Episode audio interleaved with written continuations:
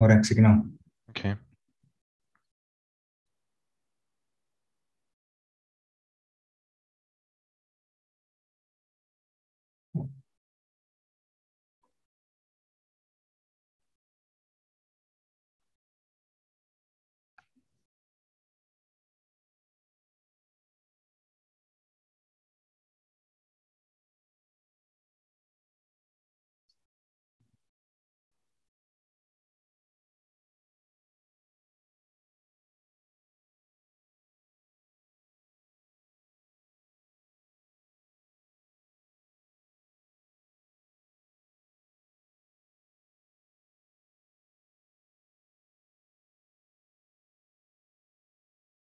Γεια σας φίλες και φίλοι.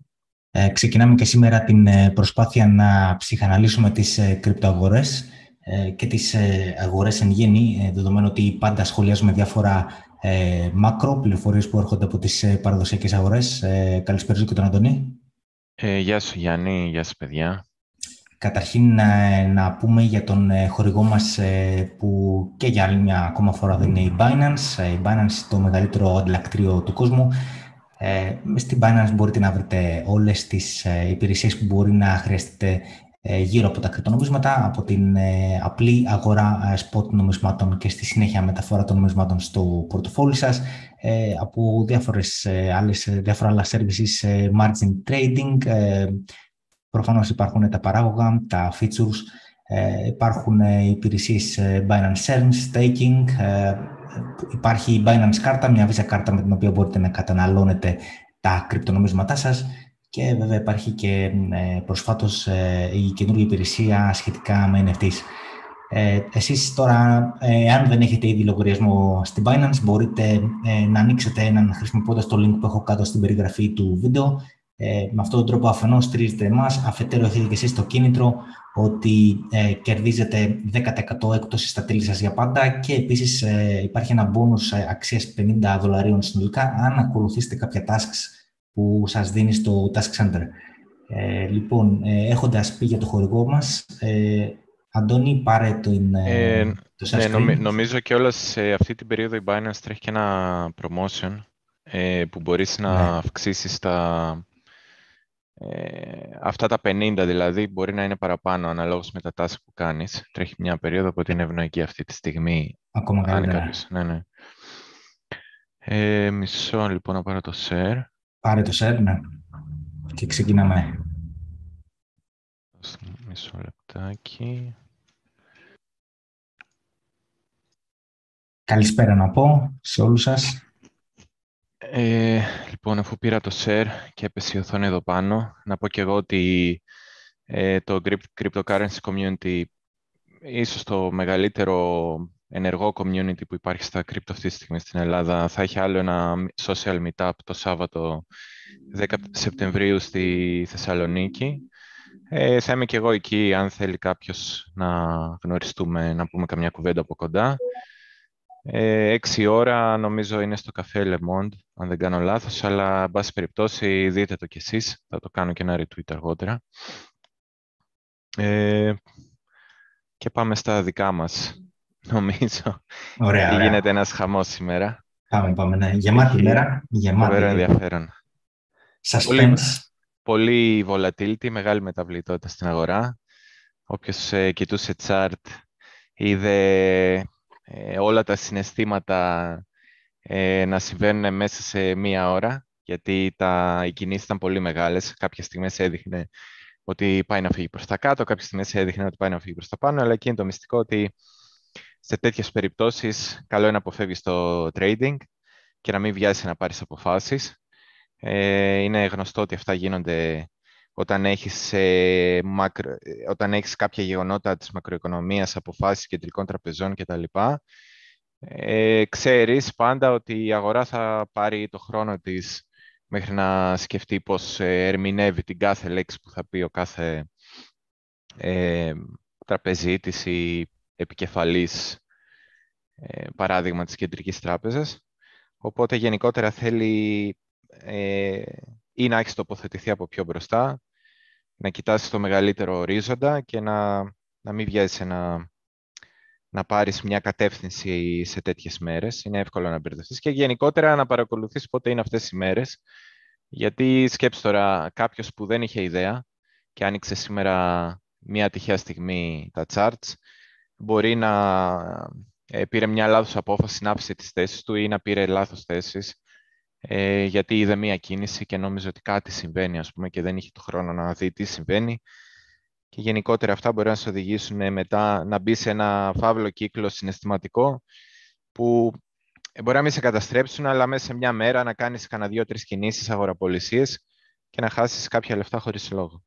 Οπότε γενικότερα, αν παρακολουθείς και γι' αυτό είμαστε και εμείς εδώ και μιλάμε περισσότερο αυτό που λέμε 360 μοίρες, δηλαδή κοιτάμε γύρω-γύρω τι συμβαίνει ε, και όχι μόνο τεχνικά, ε, νομίζω ότι είσαι αρκετά προειδεασμένος για τέτοιες καταστάσεις και νομίζω μέχρι τώρα όσοι παρακολουθούν το live ε, το έχουν πάρει πρέφα ότι γίνονται αυτά τα πράγματα και είναι λίγο πιο ψύχρεμοι. Ναι. Πριν, πριν πάμε στα σημερινά, έτσι να κάνουμε μια αναδρομή από την ε, προηγούμενη κομπή, από την προηγούμενη Πέμπτη. Ε, για βάρες μας λίγο στο διάγραμμα που ήταν η προηγούμενη Πέμπτη, 1 Σεπτεμβρίου, για δείξτε μας, ε, για να θυμηθούμε λίγο τι, λοιπόν. που ήμασταν, τι είπαμε, τι έγινε. Κάνουμε μια αναδρομή. Ναι, εκεί, 21 Σεπτεμβρίου.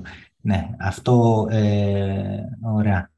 Λοιπόν, ε, από την προηγούμενη φορά, ε, αυτό που βλέπαμε ότι υπήρχε ένα support κάπου στα 19.500, 19.600, κάπου εκεί πέρα, κοντά στο προηγούμενο all-time high, το οποίο έσπασε ε, πριν από δύο μέρες, έσπασε απότομα. Ε, η χθεσινή μέρα βέβαια είχε μια μερική αύξηση, οπότε κάπου το μισό κόκκινο κέρδη το έφαγε. Ε, το γεγονός είναι ότι έσπασε, το 19.600 το οποίο ήταν σημαντικό και το κοίταγα και εγώ.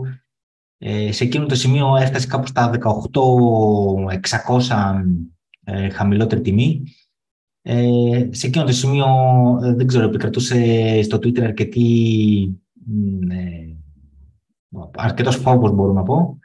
Ε, εμένα εκτελέστηκε η εντολή μου στα άλλη μια εντολή που είχα στα 19. Είχα εκτελέσει νωρίτερα και στα 19.700, εκτελέστηκε και στα 19. Είχα και στα 18, δεν εκτελέστηκε αυτή. Αυτή τη στιγμή είμαι 80% μέσα, ε, στην αγορά εννοώ. Ε, και 20% με stablecoins περιμένω ακόμα. Ε, δεν, ε, ξέρω ότι από ένα σημείο και έπειτα ανοίχθηκαν πολλά shorts εκεί στα 18, 600, κάτω από τα 19 γενικά ανοίχθηκαν πολλά shorts, Αντώνη, mm. τα οποία βέβαια δεν ε, επιβεβαιωθήκαν όπως βλέπουμε. Ίσα ίσα ενδεχομένως αυτό το πράσινο κερί είναι ενδεχομένως φτιαγμένο από κάποια short squeeze. Ε, όχι ναι, πολύ ναι. μεγάλα, αλλά ε, κάτι τέτοιο πρέπει να γίνει εκεί πέρα. Θα πάω έτσι για την πλάκα στα πάρα πολύ χαμηλά ε, time frames. Εδώ σε αυτή την περιοχή είχε... Εδώ, εδώ σε αυτή την περιοχή ε, είχαν μαζευτεί πάρα πολλά shorts. Και όπως βλέπουμε μετά η αγορά έκανε bounce. Το οποίο όμως δεν είναι λίγο περίεργο, γιατί όταν, όταν βλέπεις ότι αυτή η περιοχή είναι πολύ μεγάλο support και έχει αντέξει, ας πούμε, άντεξει και τον Ιούνιο ε, δεν είναι λίγο περίεργο να ανοίγει κανείς short εκεί πέρα. Είναι, μου φαίνεται η αντίστοιχη λογική με κάποιον που άνοιγε long στα 65.000, γιατί νομίζω ότι θα πάει στα 100. Δηλαδή... Ε, νομίζω σε κάθε μεγάλη πτώση γίνεται αυτό. Με το που είδαν αυτό το κερί το μεγάλο, όλοι άρχισαν να ψάχνουν πού να, να ανοίξουν short. Ναι.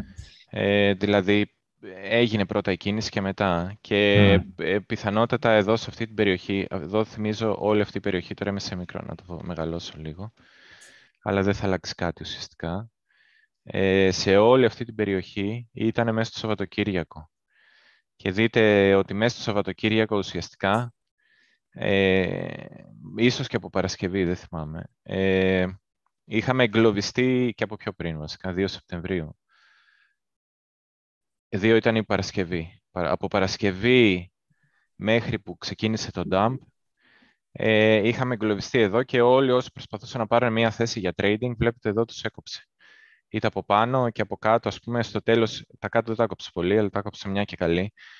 Οπότε όσοι προσπαθούσαν να πάρουν shorts στα ψηλά, τους είχε κάψει και μετά δεν προλάβαν την κίνηση και προσπαθούσαν να βρούνε πού.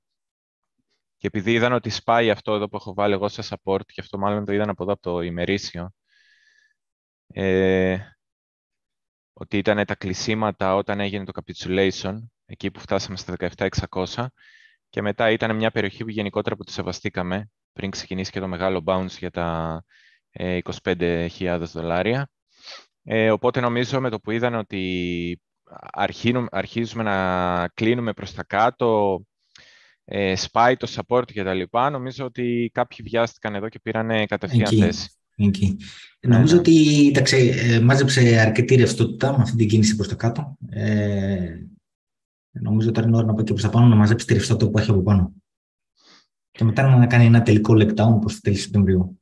Ναι. Κάπως έτσι το, το σκέφτομαι εγώ. Εσύ τι λες; Ε, δεν ξέρω τώρα για το... Εγώ γενικά είμαι λίγο πιο...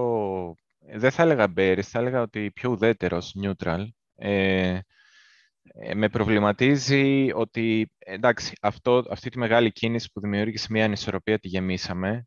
Ε, ήρθαμε και καλύψαμε τουλάχιστον τα μισά. Τώρα, το θετικό σημείο ότι ουσιαστικά τώρα κάνουμε πάνω από το support ένα consolidation, δηλαδή μια παγίωση της τιμής πάνω από το support, είναι θετικό. Ε, απλά θεωρώ ότι αυτό το support είναι λίγο επίφοβο, το έχουμε εξαντλήσει και εμένα περισσότερο από όλα δεν μου αρέσει το dominance και το Ethereum, το FBTC. Αν ε, το dominance ήταν λίγο πιο ψηλά και αν το FBTC ήταν πολύ πιο χαμηλά και γενικότερα τα alts δεν είχαν τρέξει τόσο πολύ, τώρα έτρεξε μέχρι και το Luna, το Classic Luna ας πούμε. Καλά, αυτό ε, έχει, το λόγο του, έχει το λόγο του που έτρεξε. Υποτίθεται, ναι, αλλά τρέ... ναι, τρέξανε τα πάντα και το καθένα είχε από ένα λόγο. Άλλο γιατί υποτίθεται είναι η σπέκουλα πού θα πάνε οι miners μετά το Ethereum να κάνουν farming. Ε, άρα ε, σε ποιο, ποιο coin θα ανέβει, γιατί θα πάνε miners και θα ανέβει το, η αξία του δικτύου κτλ. κτλ. Ε, άλλο γιατί, ξέρω εγώ, το ADA, γιατί έχει το Basil ε, Fork. Ε, άλλο γιατί ε, το καθένα είχε από ένα λόγο, αλλά τελικά, άμα δεις τη μεγάλη εικόνα, όλα τα άλλα είχαν ένα λόγο και το dominance έφτασε ε, κάτω από το 39, ε, που για μένα είναι λίγο τρομακτικό. Ε, και θα, άντε, να πάμε κατευθείαν στο ψητό. Θα πάω στο daily, θα πάω στο dominance. Ε, βασικά ούτε καν. Θα πάω στο weekly κατευθείαν, για να τραβήξουμε μερικές γραμμές. Ε, δεν μας ενδιαφέρουν αυτά. So. Το ελαφρύνουμε λίγο. Και θα αρχίσω να βάζω κάθετες γραμμές. Θα πω απλά έτσι τι με ανησυχεί εμένα. Έτσι. Ε, ας εντοπίσουμε πρώτα απ' όλα μια γενικότερη περιοχή. Ε, πού βρέθηκε το πάτος στο dominance ε, από από τον προηγούμενο κύκλο, το 18, και σε αυτό το κύκλο και τι έγινε όλες αυτές τις φορές. Πήρα λοιπόν, τώρα είμαι στο εβδομαδιαίο και πήρα όλες αυτές τις εβδομάδες που κάναμε το χαμηλότερο dominance πριν ανέβει. Και λέω δεν γίνεται, θα πρέπει να δούμε τώρα. Ε, είναι μικρό το δείγμα, δεν το λέω από άποψη στατιστικής, το λέω από άποψη ιστορικότητας. Συνήθως τι συμβαίνει, τι έγινε στο παρελθόν για να μην βιαστεί κάποιος να πει «Α, δεν ξέρεις, στατιστική είναι διαφορετικά». Καμία σχέση. Δεν κάνουμε εδώ τώρα... Δεν προσπαθούμε να κάνουμε, πώς το λένε, κάνα PhD. Προσπαθούμε να δούμε περίπου τι έγινε για να σκεφτούμε λίγο τι θα μπορούσε να γίνει. Ε, όλες αυτές τις ε, φορές που έφτασε τόσο χαμηλά το dominance, κάτω από 40 και μέσα σε αυτή την περιοχή, έβαλα αυτές τις γραμμές 8 ε, Ιανουαρίου 18. 7 30 ε, ε, Απριλίου το 18, 17 ε, Μαΐου το 21, ξέρουμε τι έγινε εκεί. 6 Σεπτεμβρίου το 21, ξέρουμε τι έγινε εκεί. 10 Ιανουαρίου το 22. Και κάθε φορά που έγινε bounce, περίπου εκείνη τη βδομάδα, εκείνες τις μέρες, τι ακολούθησε. Και σε αυτές τις πέντε περιπτώσεις ακολούθησε dump. Έπεσε δηλαδή η τιμή του bitcoin. Εμένα λίγο αυτό με απασχολεί, το ότι είμαστε πάνω στο support, είμαστε πάνω στην υποστήριξη πάνω στα 19. Καλό θετικό σημάδι και δεν, γι' αυτό λέω είμαι ουδέτερος. Δεν λέω εγώ πουλήστε το support, αυτό είναι χαζομάρα. Είσαι πάνω στο support, το αγοράζεις. Ε, αλλά δεν μπορεί να μην με προβληματίζει το γεγονός ότι είμαστε πάνω στη στήριξη με πάρα πολύ χαμηλό dominance. Αυτή τη στιγμή έχουμε κάνει, αυτή τη βδομάδα αν κλείσει θα έχουμε κάνει σε τρεις μέρες, θα έχουμε κάνει χαμηλότερο χαμηλό από τις προηγούμενες εβδομάδες.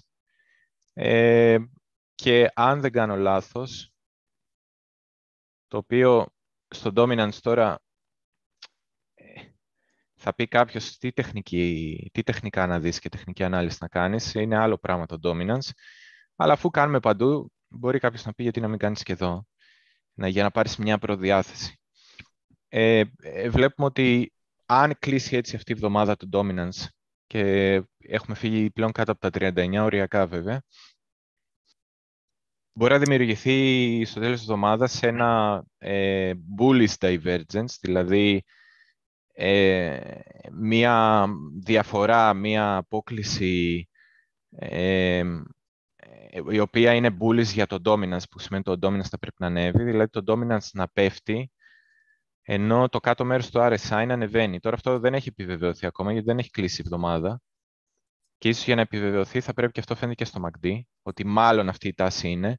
Και δεν πιστεύω τώρα, όσο και να πέσει το, το dominance, κάποια στιγμή θα αναγκαστεί να κάνει bounce, οπωσδήποτε. Ε, οπότε όσο και να πέσει, τώρα εδώ το MACD, εδώ χαμηλά, όπα, μισό. Ε, δεν έχει και περιθώρια τώρα να φτάσει και να κάνει χαμηλότερο χαμηλό από την προηγούμενη φορά για να σπάσει το divergence, να, να, να σταματήσει να ισχύει αυτό το ενδεχόμενο divergence. Τώρα κάποιος θα πει έφτασε εδώ και κάνει reset, ε, έφτασε στο 0. Ε, τέλος πάντων, στο το MACD, πια στον RSI. Και ο RSI έχει πολλά περιθώρια, δηλαδή θα πρέπει να πέσει πάρα πολύ το dominance για να χαλάσει το divergence στον RSI. Σπέκουλα, απλά εμένα με απασχολεί και με απασχολεί λίγο αυτό και για να κλείσω τη σκέψη μου, με απασχολεί ναι, ναι. και εδώ το FBTC. Ε, το ότι είμαστε πάνω στο support και το FBTC είναι πάρα πολύ ψηλά αυτή τη στιγμή. Ε, είμαστε ήδη στο... Είμαστε ήδη... Να το βάλουμε... σε αυτή την περιοχή που ήταν ας πούμε το, το resistance ε, από το, το πρώτο ας πούμε, που θα συναντούσαμε resistance από το προηγούμενο κύκλο που το τεστάραμε μας απέρριψε και εδώ τώρα δίνει και την προδιάθεση ότι αυτό είναι bullish, έτσι, ότι παρότι το ξανατεστάρουμε, ε, δίνει την προδιάθεση ότι κάποια στιγμή θα σπάσει. Δεν έχουμε κάνει fake out, δηλαδή δεν κλείσαμε κεριά στο εβδομαδιαίο τουλάχιστον πάνω από αυτή την περιοχή και μετά ξανά από κάτω για να πεις ότι έγινε ένα fake out, άρα η δεύτερη φορά δεν μπορείς να έχεις δύο fake out στη σειρά. Fake out είναι όταν η τιμή κλείνει πάνω από, παράδειγμα, πάνω από μία αντίσταση και μετά από, λίγες, από λίγα κεριά, αναλόγως σε τι χρόνο κοιτάς, ξαναπέφτει κάτω από την αντίσταση, οπότε τέλος η κίνηση από πάνω ήταν fake out, ήταν ψεύτικη. Ναι. Ε, ήταν ψεύτικη έξοδος. Συνήθως όταν έχεις μια ψεύτικη έξοδο δεν μπορείς να έχεις και δεύτερη Μπορείς να είναι υπερβολικά σπάνιο, σχεδόν ποτέ δεν συμβαίνει. Ε, δεν έχει συμβεί αυτό, για να πούμε ότι σίγουρα θα σπάσει, ε, αλλά τεχνικά δίνει την προδιάθεση ότι όταν τεστάρεις μια αντίσταση πολλές φορές πρέπει να σπάσεις και μετά θα αρχίσουμε να μιλάμε πλέον για flippening. Νομίζω το, flip, το flippening νομίζω είναι εδώ πάνω, στο ε, 0.15. Δεν νομίζω ότι θα φτάσουμε εκεί. Ε, αλλά το flipping σημαίνει ότι το market cap του Ethereum θα είναι μεγαλύτερο από το market cap του BTC, δηλαδή τα χρήματα που υπάρχουν σε Ethereum θα είναι περισσότερα από τα χρήματα που υπάρχουν συνολικά στο Bitcoin. Ε, δεν νομίζω ότι θα φτάσουμε εδώ ψηλά. Ε, μετά αρχίζει κάποιος και κοιτάει το, το 0-1. Ε, εγώ προσωπικά δεν πιστεύω ότι θα φτάσουμε εκεί. Πιστεύω ότι ήδη είναι ανησυχητική αυτή η κίνηση που έχει γίνει εδώ πάνω. Και νομίζω ότι εντόπισα, έχω εντοπίσει μέσα σε αυτή τη βδομάδα ότι ενεργοποιήθηκαν και όλα σε το take profit. Δηλαδή όσοι έχουν Ethereum αυτή τη στιγμή γυρνάνε τα Ethereum σε κάτι άλλο, ή σε USD ή σε Bitcoin. Ε, αυτό φαίνεται από πιο χαμηλά άμα πάμε. Ε, θα την κλείσω τη σκέψη, Γιάννη, για να πεις ναι. εσύ. Ε, εδώ εγώ νομίζω ότι υπάρχει μια διανομή, ένα distribution αυτή τη στιγμή, σε αυτή την περιοχή. Και για μένα θα επιβεβαιωθεί αν αυτή η εβδομάδα, ίσως το, ίσως το ημερήσιο φαίνεται ακόμα καθαρότερα και να έχει επιβεβαιωθεί. Ε, οριακά δεν έχει. Ε, επειδή εδώ κάναμε ένα χαμηλότερο χαμηλό, δηλαδή είχαμε, ε, κάναμε εδώ ψηλότερα, υψηλότερα χαμηλά και τώρα κάναμε ένα χαμηλότερο χαμηλό. Ε, μετά από χαμηλότερο χαμηλό, αν καταφέρουμε εδώ είχαμε ένα ψηλό. Ωραία. Αν καταφέρουμε να κάνουμε ένα ψηλότερο ψηλό, ε, ένα πράγμα που έχω παρατηρήσει εγώ σε αυτό τον κύκλο, που βγάζεις, για μένα χτυπάει καμπανάκι ότι είναι διανομή, συνήθως κάποια στιγμή σε ένα εύρος θα σπάσει η δομή προς τα κάτω, θα κάνεις ένα χαμηλότερο χαμηλό που υποτίθεται ότι περιμένεις το επόμενο ψηλό να είναι χαμηλότερο και να αρχίσει ένα downtrend, ένα τέτοιο πράγμα δηλαδή, μια ε, πτωτική πορεία ε, στο, στο γράφημα, στο διάγραμμα. Ε, ανταυτού όμως βλέπεις ότι η τιμή θα πάει και θα κάνει ένα ψηλότερο υψηλό από την προηγούμενη φορά και για μένα αυτό είναι καμπανάκι συναγερμός, ότι μάλλον όλο αυτό ήταν μια διανομή. Δεν είναι ανάγκη πάντα να συμβεί αυτό για να καταλάβεις ότι έγινε διανομή, αλλά για μένα ε, είναι σημαντικός ε, δείκτης. Ε, και πολύ πιστεύω ότι θα συμβεί αυτό το πράγμα και αν κάνουμε zoom in και πάμε εδώ στο, στο FBTC ε, και πάμε σε πολύ τις τελευταίες ώρες, ας πούμε, μέρες. Ε, εμένα μου κάνει πολύ εντύπωση το ότι ε, ε άρχισαν ε, να γίνονται πάρα πολλά με το που χτυπούσαμε κάποιες τιμές.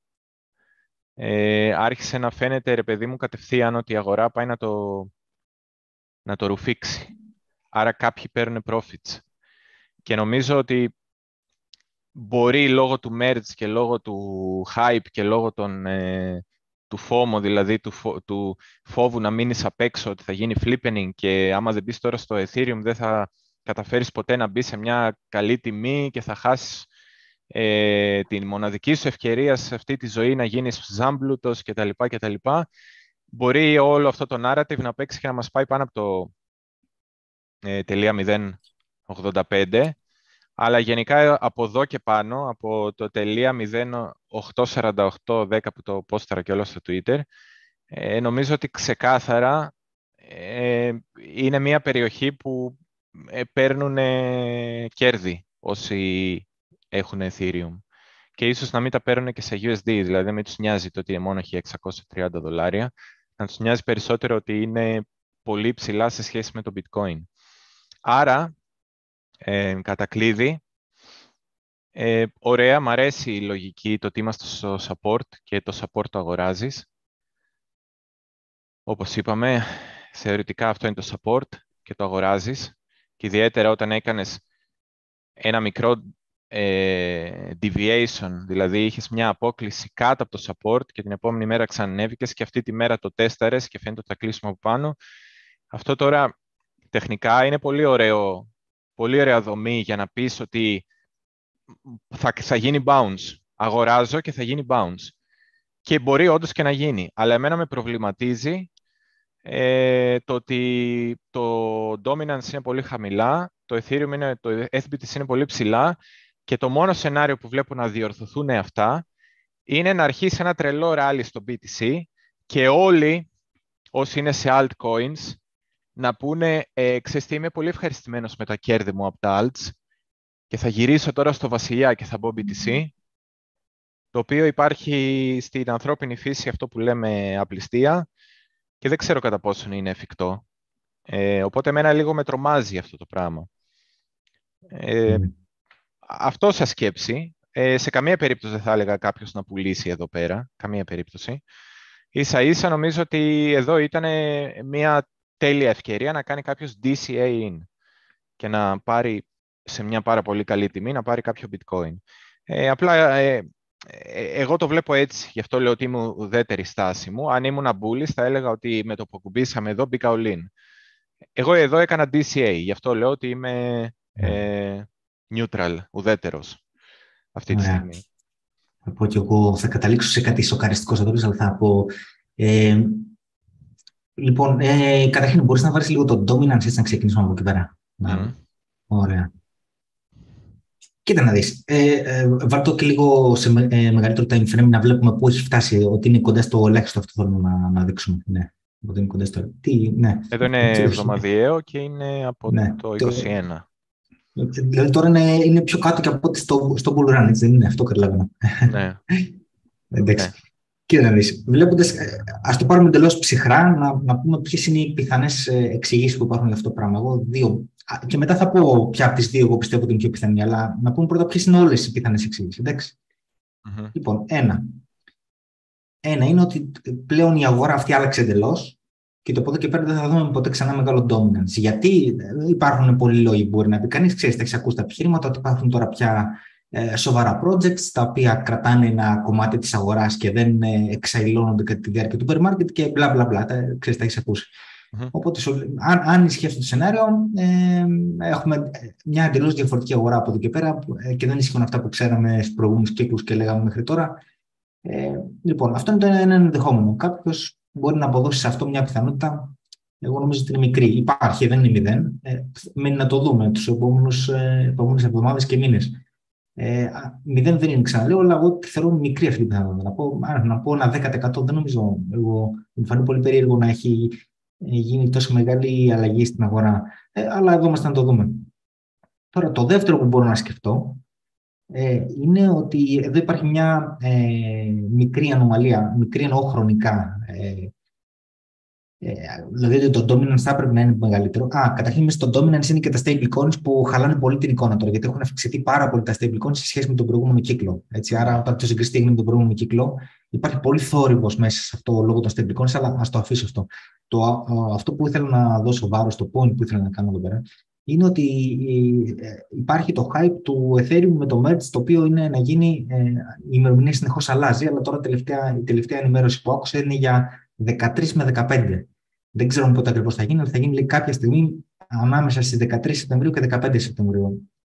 Λοιπόν, ε, επειδή υπάρχει αυτό το hype εν ώψη αυτού του γεγονότος και έχουν μιζευτεί αρκετά κεφάλαια στο Ethereum, ε, και ενδεχομένως το Ethereum λειτουργεί και σαν δείκτη για όλη την αγορά των altcoin, ε, ενδεχομένως να βλέπουμε μια παρατεταμένη περίοδο κατά την οποία το dominance είναι χαμηλό, ε, ακριβώς για αυτό το λόγο. Γιατί τα κεφάλαια που είναι στην ε, κρυπτοαγορά τώρα πια είναι τα ίδια. Δηλαδή, αφού φύγανε ε, όσοι ήταν να φύγουν γιατί πουλήσανε, γιατί φύγανε εντελώς από την κρυπτοαγορά, από εκεί πέρα είναι σταθερά τα κεφάλαια και απλά αλλάζουν ε, από bitcoin πάει σε ethereum, από ethereum πάει σε altcoin, από, έτσι και αλλάζουν από το ένα coin στο άλλο, ε, από το ένα κρύπτο στο άλλο. Λοιπόν, ε, βλέπουμε λοιπόν μια αναδιανομή κεφαλαίων μέσα στην κρυπτοαγορά, αλλά ε, εναντίον του bitcoin προς στιγμή, ε, για τον αποκλειστικό λόγο ότι έχουμε μπροστά μας αυτό το γεγονός, ε, ένα σημαντικό γεγονός στο κρύπτο, το οποίο είναι το upgrade του, του Ethereum, το, το λεγόμενο merge. Ε, νομίζω αυτή η δεύτερη εξήγηση είναι πολύ πιο πιθανή από την πρώτη. Εγώ της δίνω 90%. Ναι. Και αυτή η εξήγηση έχει ημερομηνία τέλος, το οποίο είναι τώρα το merge, το οποίο δεν απέχει. Δηλαδή, 13 είναι την επόμενη Τρίτη, έτσι. Είναι σε 5 μέρες 13, δεν είναι 13 με 15, λέει. Εντάξει, μιλάμε από 5 μέχρι 7 μέρες από σήμερα. Οπότε σε μια εβδομάδα ε, σιγά σιγά θα έχω ξεκαθαρίσει το, το αν συμβαίνει το δεύτερο που νομίζω εγώ. Εάν λοιπόν συμβαίνει το δεύτερο, αυτό που θα συμβεί είναι ε, κεφάλαια να γυρίσουν άλλα σε stablecoins, άλλα εντάξει μπορεί κάποια να φύγουν και σε fiat, ε, αλλά ένα μέρος σημαντικό θα πάει και στο bitcoin. Ε, επομένως, ε, εγώ υποψιάζομαι ότι η συνολική ε, κεφαλαιοποίηση της αγοράς ε, θα παραμείνει σχετικά σταθερή, άντε λίγο πάνω, λίγο κάτω zigzag. Απλά θα έχουμε μια μετατόπιση από το Ethereum και ενδεχομένως άλλα altcoins προς το Bitcoin. Ε, και θα δείτε και το dominance να ανεβαίνει και θα έρθουν όλα στα, ε, στα ε, λογικά τους. Ε, και με αυτό που λέω, ε, νομίζω εγώ, δηλαδή σύμφωνα με το αυτό το σενάριο, ότι ναι με το dominance θα ανέβει, αλλά αυτό δεν θα έρθει μαζί με πτώση της τιμής του bitcoin, όπως πιθανόν έχει γίνει στο παρελθόν, γιατί εδώ μιλάμε για μια συγκεκριμένη κατάσταση. Ε, νομίζω ότι το, η τιμή του bitcoin μπορεί να παραμείνει σταθερή και να ανέβει και να, πέφτει, να πέφτουν τα υπόλοιπα και το συνολικό total market cap της, ε, της κρυπτοαγοράς να μείνει περίπου σταθερό.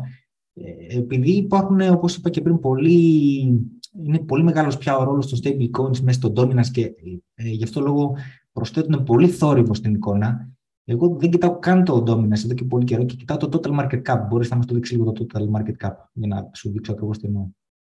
Το total market cap το κοιτάω εγώ φανατικά εδώ και μήνες. Ε, μου αρέσει πάρα πολύ. Δίνει πολύ καλά σήματα, θεωρώ. Ε, θα δεις εδώ πέρα. Α πούμε, αν συγκρίνεις που είναι το total market cap τώρα σε σχέση με που ήταν ε, το total market cap όταν, έκανε τα, ε, ε, όταν το bitcoin έκανε τα χαμηλά του Ιουνίου. Είναι, είναι πολύ μεγαλύτερο, το βλέπεις. Ενώ το bitcoin έφτασε κοντά σε αυτά τα χαμηλά του, του Ιουνίου, το total market cap είναι πολύ παραπάνω. ε, που σημαίνει ότι απλά έχουμε μια μετακίνηση κεφαλαίων, αυτό που σου έλεγα, εσωτερική εντός της κρυπτοαγορά, αλλά μακριά από το bitcoin προς κυρίως το ethereum και δευτερευόντως σε άλλα ε, altcoins, τα οποία ενδεχομένως να έχουν narrative ή δεν ξέρω τι για κάποιο μικροχρονικό διάστημα. Άρα το πιο πιθανό, νομίζω εγώ, που μπορεί να υποθέσει κανείς είναι ότι θα έχουμε μια ε, αντίστροφη μετακίνηση στο επόμενο χρονικό διάστημα μετά το merge, ε, πίσω προς το bitcoin. Ε, είναι η πλέον λογική ε, εξέλιξη που έχω στο μυαλό μου. Και αν θα δεις εκεί πέρα την τιμή που έχεις στα 964, αυτή την έχω και εγώ μαρκαρισμένη την τιμή, 964 δισεκατομμύρια στο total market cap, ε, αυτό ε, βλέπεις στην αρχή του, του capitulation εκεί πέρα που έγινε 13 Ιουνίου και τα λοιπά για ένα μήνα περίπου, βλέπεις ότι έκανε ένα, ένα σαφές ranging το total market cap, έτσι, και σταμάτησε ναι. και τις τρεις, τέσσερις φορές, πέντε, πούμε, στα 964. Αυτό το ranging εμένα μου θυμίζει accumulation, αλλά αυτή τη φορά είναι accumulation της συνολικής κρυπτοαγοράς και όχι το bitcoin μόνο. Ναι. Γιατί στο διάγραμμα του bitcoin δεν φαίνεται accumulation, φαίνονταν distribution, φαίνονταν, ε, υπήρχαν bear, bear flags, ήταν, είναι περίεργο το διάγραμμα του bitcoin. Αλλά αν δεις το διάγραμμα του total market cap, φαίνεται ξεκάθαρα εκεί πέρα ε, accumulation για μένα. Επομένως, αυτή τη στιγμή τι βλέπω, ε, βλέπω ότι έχει σπάσει το 964 προς τα κάτω, ε, αλλά υπάρχει μια. Ε, ξαναμπήκαμε μένει σε αυτό το range, αλλά δεν, μπήκαμε, δεν πήγαμε να τεστάρουμε το κάτω εύρο του range, στα 847 λίγο πιο κάτω, που μπορεί να το, να το φέρεις.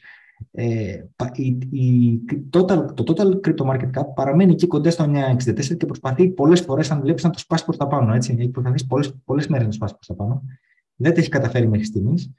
Εγώ νομίζω ότι όταν θα το σπάσει, ε, αποφασιστικά δεν λέω να κάνει ένα γουτ και να επιστρέψει, αλλά όταν θα το σπάσει, ε, θα το σπάσει με δύναμη, ε, πολύ προς τα πάνω. Ε, και θα γίνει μέσα σε μια μέρα, μέσα σε ένα τετράωρο καιρή, κάτι τέτοιο.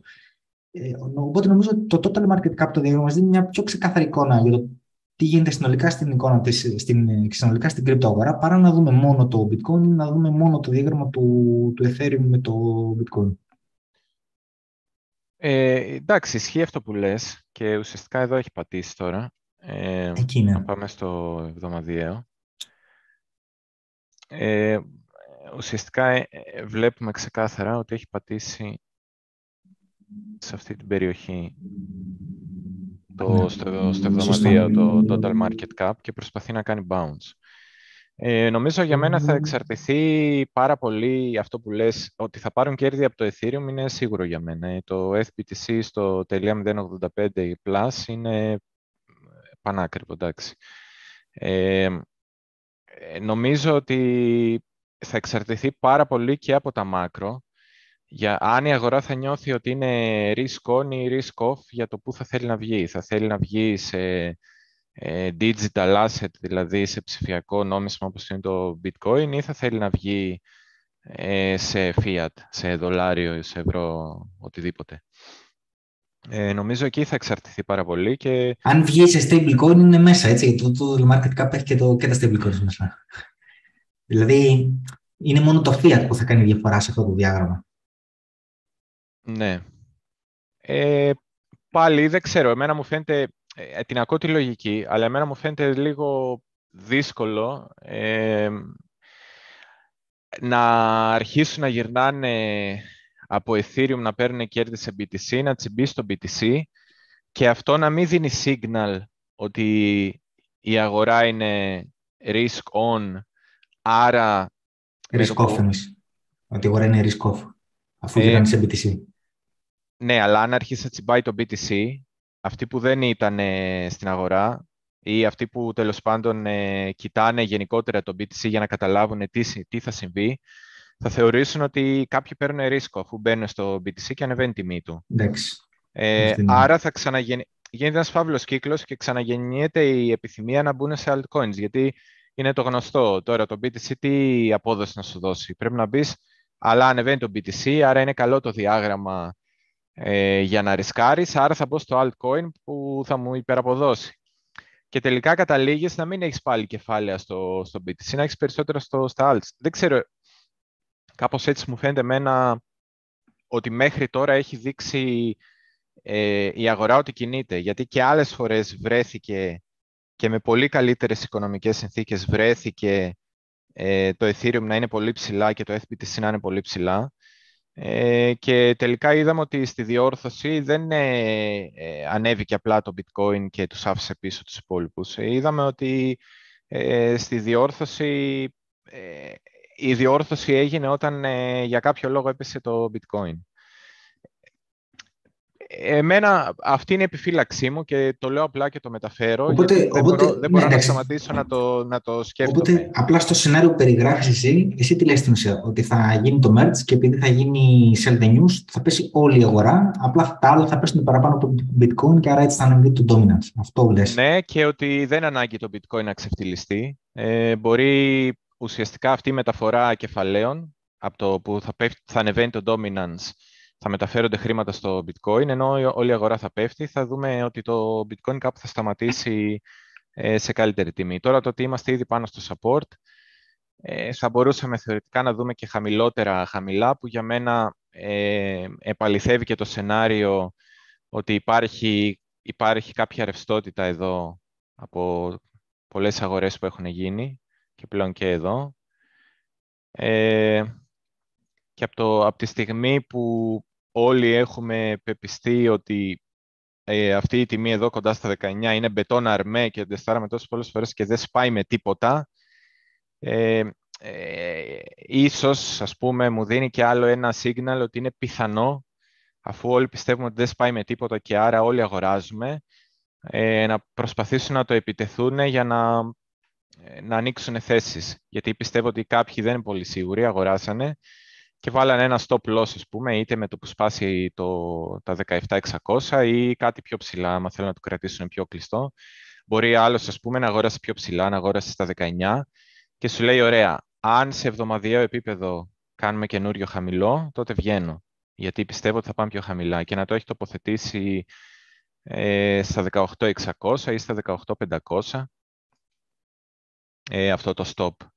Οπότε, εμένα μου φαίνεται ότι ε, για όλα αυτά, όλα αυτά ε, συνομωτούν στο να δούμε κάτω από 18.500. Τώρα το πόσο κάτω δεν λέω ότι θα πάμε σε κάνα τρελό νούμερο. Μπορεί να μείνουμε πάνω από τα 17.600, μπορεί να τα χτυπήσουμε και αυτά και να πάμε λίγο πιο χαμηλά. Ε, βέβαια υπάρχουν και άλλα πράγματα, γιατί ε, ε στην τεχνική ανάλυση υπάρχουν πολλοί τρόποι να δεις τα διαγράμματα ε, και υπάρχουν, ας πούμε, κάποιες ε, πώς το λένε, κάποιες ε, θεωρίες ε, ε, που έχουν να κάνουν ας πούμε, με μεγάλες κινήσεις που πρέπει να γυρίσει να τις γεμίσεις, όπως αυτή εδώ η μεγάλη πτώση που γυρίσαμε και τη γεμίσαμε μέχρι τα μισά περίπου. Ε, ανισορροπίες λέγονται αυτά. Υπάρχουν κάποιες περιοχές που υποτίθεται υπάρχουν πάρα πολλές εντολές, είναι order blocks που τα λένε. Υπάρχουν πάρα πολλοί τρόποι να διαβάσεις τα chart. Ε, και αν αρχίσεις να ψάχνεις ε, αυτά, ε, ε, βάσει αυτών των λογικών, η, σπέκουλα λέει ότι πρέπει να, ότι ας πούμε τα, η περιοχή κάτω από τα 17.600 είναι καμένη από πιο πριν. Ε, την έχουμε εξαντλήσει κατά τη διάρκεια, ε, ξέρω εγώ πότε ήταν το 21, το 20 πότε. Ε, και μετά αναγκαστικά θα πρέπει να πάμε αρκετά χαμηλότερα σε κάποιο μεγάλο support, όπως είναι ας πούμε, το, το μηνιαίο το 14. Εγώ γενικά δεν πιστεύω ε, ότι θα δούμε 14. Μπορεί να... Ε, ε, κάποτε το άφηνα σαν προοπτική. τώρα έχει περάσει τόσο πολύ ο καιρός και έχουν εξελιχθεί τόσο πολύ και η νομισματική πολιτική και η σύσφυξη κτλ. Ε, έχουμε δρόμο ακόμα μπροστά μας. νομίζω ότι χρονικά ο πάτος έχει ακόμα καιρό. μπορεί να έχουμε κάποιους μήνες μπροστά μας ακόμα για να βρεθεί χρονικά ο πάτος. Χρονικά θυμίζω και την άλλη φορά το είπαμε ότι είναι δεν έχει να κάνει με την τιμή. Είναι εκεί ας πούμε, που θα εξαντληθούν όλα τα κακά νέα ε, και θα βγούμε από το χαμηλότερο, από το χαμηλότερο εύρος της αγοράς. Μπορεί δηλαδή η τιμή να κυμαίνεται ε, παράδειγμα, μπορεί να μην ξαναβλέπαμε ποτέ τα 17.600, αλλά να κειμενόμασταν μεταξύ 18,5 και 20,5. Ε, θα πεις, ναι, δεν κάναμε καινούριο πάτο, ναι, αλλά χρονικά άμα το δεις μετά, κάνεις zoom out μετά από πολύ καιρό και δεις αυτή την εικόνα, θα πεις, α, δες, εδώ, σε αυτή την περιοχή ήταν ο πάτος. Ε, εμένα όλα αυτά με προδιαθέτουν ότι είναι πιθανόν να επιτεθούμε, αλλά επειδή είναι πιθανόν και όχι σίγουρο, ε, δεν μπορείς να πεις ότι δεν, ε, ε, δεν θα έχω καθόλου έκθεση. Είναι μεγάλο το ρίσκο να μην έχεις ναι. καθόλου έκθεση. Τώρα, αν κατάφερες να κρατηθείς μέχρι εδώ, ε, νομίζω είναι τεράστιο το πλεονέκτημα να κάνεις, τη, ε, να κάνεις τις αγορές σου σε αυτή την περιοχή. Ειδικά, άμα μπόρεσες να πιάσεις κάτω από 19, νομίζω ότι ήταν πολύ μεγάλο το πλεονέκτημα. Αλλά εγώ κρατάω και μία πισινή, δηλαδή θα κρατήσω εγώ τα, το, το δικό μου κεφάλαιο, θα το, θα το απλώσω και άλλο στο χρόνο. Ενώ αρχικά είχα ε, σκοπό να το εξαντλήσω μέχρι, ας πούμε, τέλη, μέχρι μέσα τέλη Σεπτεμβρίου που θα ήταν ε, και όλα τα, όλο το zoom με, το, με τις αυξήσεις επιτοκίων κτλ. κτλ. Ε, τώρα σκέφτομαι ότι θα το απλώσω ακόμα περισσότερο χρονικά και μπορεί αυτή η στρατηγική, είναι πάρα πολύ πιθανό να μην μου δώσει το καλύτερο μέσο όρο τιμής. Ε, απλά θεωρώ ότι μειώνει λίγο το ρίσκο μου από άποψη ε, τι μπορεί να συμβεί, τι άλλο μπορεί, ξέρεις, τι φασούλη μπορεί να ξεφυτρώσει. Οπότε μπορεί να το, να το τραβήξω μέχρι Οκτώβριο ή αρχές Νοεμβρίου το, την εξάντληση των, των κεφαλαίων μου και να κάνω ένα DCA σταδιακά βλέποντας και κάνοντας. Έχει ρίσκο αυτό. Μπορεί μέχρι τέλος Σεπτεμβρίου η αγορά να έχει κλείσει ε, το κεφάλαιο ε, πάτος και να αρχίσει να ανεβαίνει προς τα πάνω και μετά εγώ να κάνω DCA σε υψηλότερες τιμές αλλά ε, εξαρτάται τι θέλεις. Γι' αυτό αρχίζω εγώ να διαχωρίζω σιγά σιγά το τι σημαίνει χρονικός πάτος και τι σημαίνει πάτος στην τιμή. Άμα θες να αγοράσεις πάτος στην τιμή, ε, πρέπει να έχεις ένα bias, δηλαδή να κάνεις μια εκτίμηση και να σταθείς πίσω από την άποψή σου και να πεις ότι εγώ πιστεύω αυτός ήταν ο πάτος της τιμής, άρα αγοράζω σε αυτή την περιοχή και ό,τι γίνει, ή θα είμαι ολόσωστος ή θα είμαι λάθος. Ε, ή, αλλιώς το κάνεις την άλλη προσέγγιση, το χρονικό πάτο και λες ότι ε, το πιο πιθανό ε, είναι να μην έχω ε, το καλύτερο average, το καλύτερο μέσο όρο, ε, αλλά με προφυλάσσει κατά μία έννοια από μία μεγάλη περίοδο αβεβαιότητας και αν συμβεί κάτι δραματικό, θα έχω και κάποια χρήματα στην άκρη για να αποφασίσω τι θα κάνω. Θα, θα αγοράσω σε χαμηλότερες τιμές, ε, θα μείνω εκτός. Ε, κάθε στρατηγική έχει πλεονεκτήματα και μειονεκτήματα. Σίγουρα, σίγουρα. Risk reward, αυτό, αυτό κοιτάς να μπαλανσάρεις. Ε, τώρα, αν πάμε λίγο στα σημερινά, αν το γυρίσεις λίγο στο calendar, να πούμε τι έγινε σήμερα και μετά μάκρο. Λοιπόν, ξεκινήσαμε σήμερα, κάτσε να δω που είσαι, είσαι, α, ωραία. Λοιπόν, ξεκίνησε πριν, πριν τα unemployment claims. Κάτσε σου βάλω, να σου βάλω και το, γύρο μέσα. Ναι. ναι, βάλε και το γύρο. Ωραία. Το, το σημαντικό ήταν εκεί πέρα. Main ε, refinancing rate. Αυτά είναι τα επιτόκια της Ευρωπαϊκής Κεντρικής Τράπεζας. Ε, είχαμε αύξηση σήμερα 0,75 από την Ευρωπαϊκή Κεντρική Τράπεζα, τα επιτόκια του ευρώ. Όπως η ανέμενη αγορά, ε, βλέπετε εκεί πέρα το forecast ήταν για 1,25, θα είναι το συνολικό. Δηλαδή ήταν 0,5, έγινε 1,25, άρα η αύξηση ήταν 0,75. Αυτό περίμενε η αγορά, αυτό έγινε.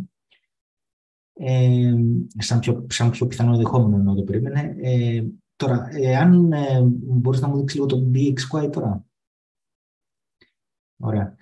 Ε, αν μπορείς να το βάλεις και σε ένα ωραίο διάγραμμα για να δούμε, δούμε λίγο τι έγινε, γιατί είναι λίγο χαμός. Από χτες το βράδυ λοιπόν ο DXY άρχισε να πέφτει, άρχισε να πέφτει την αναμονή της, ε, της αύξησης των επιτοκίων του ευρώ, θεωρώ εγώ. Ε, ήταν, διέρευσε σε κάποιους που γνωρίζανε τέλος πάντων με, με κάποιο τρόπο ότι όντως η Ευρωπαϊκή Κεντρική Τράπεζα θα τα αύξανε με 0,75 εκατό τα επιτόκια, γιατί υπήρχε μια φήμη ότι ε, τελικά μπορεί να είναι και 0,5 να μην είναι 0,75. Ε, Τέλος πάντων, άρχισε να πέφτει από χτες το βράδυ και γι' αυτό είδαμε και την αύξηση της τιμής του Bitcoin χτες βράδυ. Και, και ο SP αργά το απόγευμα ε, έκανε ραλάκι και το Bitcoin λίγο πιο αργά με διαφορά φάσης. Αυτή τη διαφορά φάση θα τη σχολιάσω μετά. Ε, νομίζω όλα ξεκίνησαν από εκεί πέρα. Και το διάγραμμα του ευρώ με του δολαρίου να πας, θα δεις ότι δείχνει από χτες το βράδυ και άρχισε να ανεβαίνει. Ε, σταδιακά ανέβηκε, ναι, αν θες πάτε και το ευρώ δολάριο, γιατί μιλάμε για το ίδιο πράγμα. Είτε θες να το δεις μέσω DXY είτε μέσω ευρώ δολάριο, θα το δεις. Κοίτα πότε πήγαινε λίγο να, να δεις ποια ώρα ξεκίνησε η μεγάλη αύξηση χθες, για να, για να έχουμε έτσι να, να μιλάμε με συγκεκριμένα δεδομένα. 3, 4, 5. Και το μεγάλο κερί είναι στις 5. Mm. Λοιπόν, από τις 5 και μετά ξεκινάει ένα μεγάλο κερί. Λοιπόν, ε, το bullish σενάριο και θα δεις ότι το πήγε μέχρι το 1,002, έτσι, κάπου και το, το ευρώ μετά ξανάπεσε. Ναι. Λοιπόν, να πούμε τώρα γιατί ανέβηκε και τι ξανάπεσε. Λοιπόν, ανέβηκε, ο λόγος για τον οποίο ανέβηκε είναι γιατί η αγορά έμαθε, προφανώς διέρευσε από νωρίτερα, ότι η αύξηση των επιλογών τελικά θα είναι 0,75 αντί για 0,5. Ε, όταν αυξάνεται το επιτόκιο ενός νομίσματος, ε, το κόστος του χρήματος είναι πιο ακριβό, άρα προφανώς αυξάνεται η αξία του. Ε, έτσι και λέω, είχαμε σχολιάσει ότι η Ευρωπαϊκή Κεντρική Τράπεζα έχει μείνει πίσω σε σχέση με την Fed στις αυξήσεις επιτοκίων. Η Fed είχε αυξήσει πολύ νωρίτερα ε, και πολύ πιο επιθετικά τα επιτόκια και γι' αυτό είχαμε την ε, πτώση του ευρώ. Ένας μάλλον από τους λόγους, υπάρχουν και άλλοι που έχουν να κάνουν με την ανάπτυξη, το, το μεγαλύτερο πληθωρισμό, το φυσικό αέριο και μπλα μπλα μπλα. Ε, τώρα το ερώτημα είναι γιατί έπεσαν. Θα δείτε εκεί πέρα ότι, αν, ότι ανέβαινε περίπου μέχρι την ανακοίνωση της ε, αύξησης των επιτοκίων και όταν έγινε η αύξηση των επιτοκίων μετά έπεσε. Ο λόγος δεν ήταν η ίδια η αύξηση των επιτοκίων που ήταν, ε, ήταν 0,75, ήταν καλό νέο για το ευρώ. Ο λόγος ήταν η, το press conference που, που δώσανε. Ήταν το δεις και στο καλεντάρι σου, λέει ότι δώσανε και press conference μετά. Και το μεγάλο πρόβλημα. Ναι, policy statement αυτό είναι. Ναι. Το λέω εγώ press conference τώρα λαϊκά. Ε, το μεγάλο πρόβλημα ήταν, ήταν ότι εκεί πέρα ανακοίνωσαν ότι ξέρεις, είναι, είναι δύο πράγματα που κάνει η κεντρική τράπεζα. Το ένα είναι τι επιτόκιο δίνει. Ε, άρα, όταν αυξάνει το επιτόκιο, είναι ένα ε, μέτρο σύσφυξης. Αλλά ένα δεύτερο κριτήριο για να δούμε αν έχει επέκταση η σύσφυξη, η σύσφυξη είναι το balance sheet της, δηλαδή το, το τι ενεργητικά έχει ε, στο. τι, τι περιουσιακά στοιχεία έχει στον ισολογισμό της, στον ενεργητικό ναι. τη ε, κατά κύριο λόγο είχε ε, bonds. Ε, είχε και bonds ε, χωρών και bonds εταιριών και bonds τραπεζών. Ε, ανακοίνωσαν ότι θα διατηρήσουν το τεράστιο balance sheet που έχουν, είναι σε επίπεδα ρεκόρ του balance sheet. Ε, ανακοίνωσαν ότι δηλαδή δεν θα κάνουν tapering, αυτό που κάνει η Fed ήδη, να μειώνει το balance sheet τους. Ε, θα συνεχίσουν να το, να το διατηρήσουν για μεγάλα χρονικά διαστήματα εκεί στα επίπεδα ρεκόρ που βρίσκεται ε, και η αιτιολογία που δώσαν είναι ότι με αυτόν τον τρόπο θέλουν να στηρίξουν το τραπεζικό σύστημα της Ευρωζώνης. Με το που το άκουσε αυτό η αγορά, ε, δέστε το ευρώ, εκεί που πήγαινε να αποκτήσει ένα momentum, ε, δώστε το κάτω. και στην περίπτωση τη δική μας που μας ενδιαφέρουν οι κρυπτοαγορές, το αντίστροφο, το αντιστρόφως ανάλογο μέγεθος ας πούμε, του Euro-USD είναι το DXY, οπότε θα δεις το DXY, αν γυρίσεις το DXY, θα δεις εκείνη, εκείνη την ώρα ενώ έπεθε ότι η DXY ξαφνικά ανέβηκε. Είναι εκείνη την ώρα που όλοι κατάλαβαν ότι, το, ότι δεν θα γίνει ποσοτική σύσφυξη σύντομα στην, στην, Ευρωπαϊκή, στην Ευρωζώνη, να το πούμε έτσι. Ε, και το DXY γιατί τον κοιτάμε, γιατί επηρεάζει ευρύτερα τις αγορές. Εμένα αυτό με επηρεάζει. Τώρα η αναλογία ευρώ-δολαρίου εμένα δεν με αφορά, δεν έχω ευρώ έτσι κι αλλιώς. Ε, με ενδιαφέρει τι effect έχει αυτή η αναλογία στον DXY, γιατί ο DXY μετά επηρεάζει όλες τις αγορές, μετοχέ, κρύπτο, τα πάντα. Ε, Δυστυχώς, λοιπόν, ε, εάν δεν υπήρχε αυτή, αυτό το press conference να μας πούνε αυτά τα πράγματα για, το, για την ποσοτική χαλάρωση, την οποία θα τη διτηρήσουν κι άλλο, ε, ο DXY θεωρώ ότι θα έπεφτε κι άλλο και θα είχαμε ένα, μια καλύτερη άνοδο σήμερα στον SPX. Ανεβαίνει λίγο ο SPX, αν δεις είναι 0,4%, αλλά Εάν δεν υπήρχε αυτό καλά το σχόλιο... Πήγε ο SPX. Ναι, καλά πήγε. Ήταν πάρει πάρα πολύ μέσα στη μέρα, έχει πέσει πάρα πολύ και ναι. το γύρισε όλο. Θεωρώ, θεωρώ θα μπορούσε να πάει ακόμα καλύτερα εάν, εάν δεν υπήρχε αυτό το σχόλιο από την κουτού, θα είχε ανέβει, θα είχε διαρρηθεί το momentum στο Euro USD, θα ήταν τώρα στο 1,01 ενδεχομένως και ίσως και λίγο παραπάνω.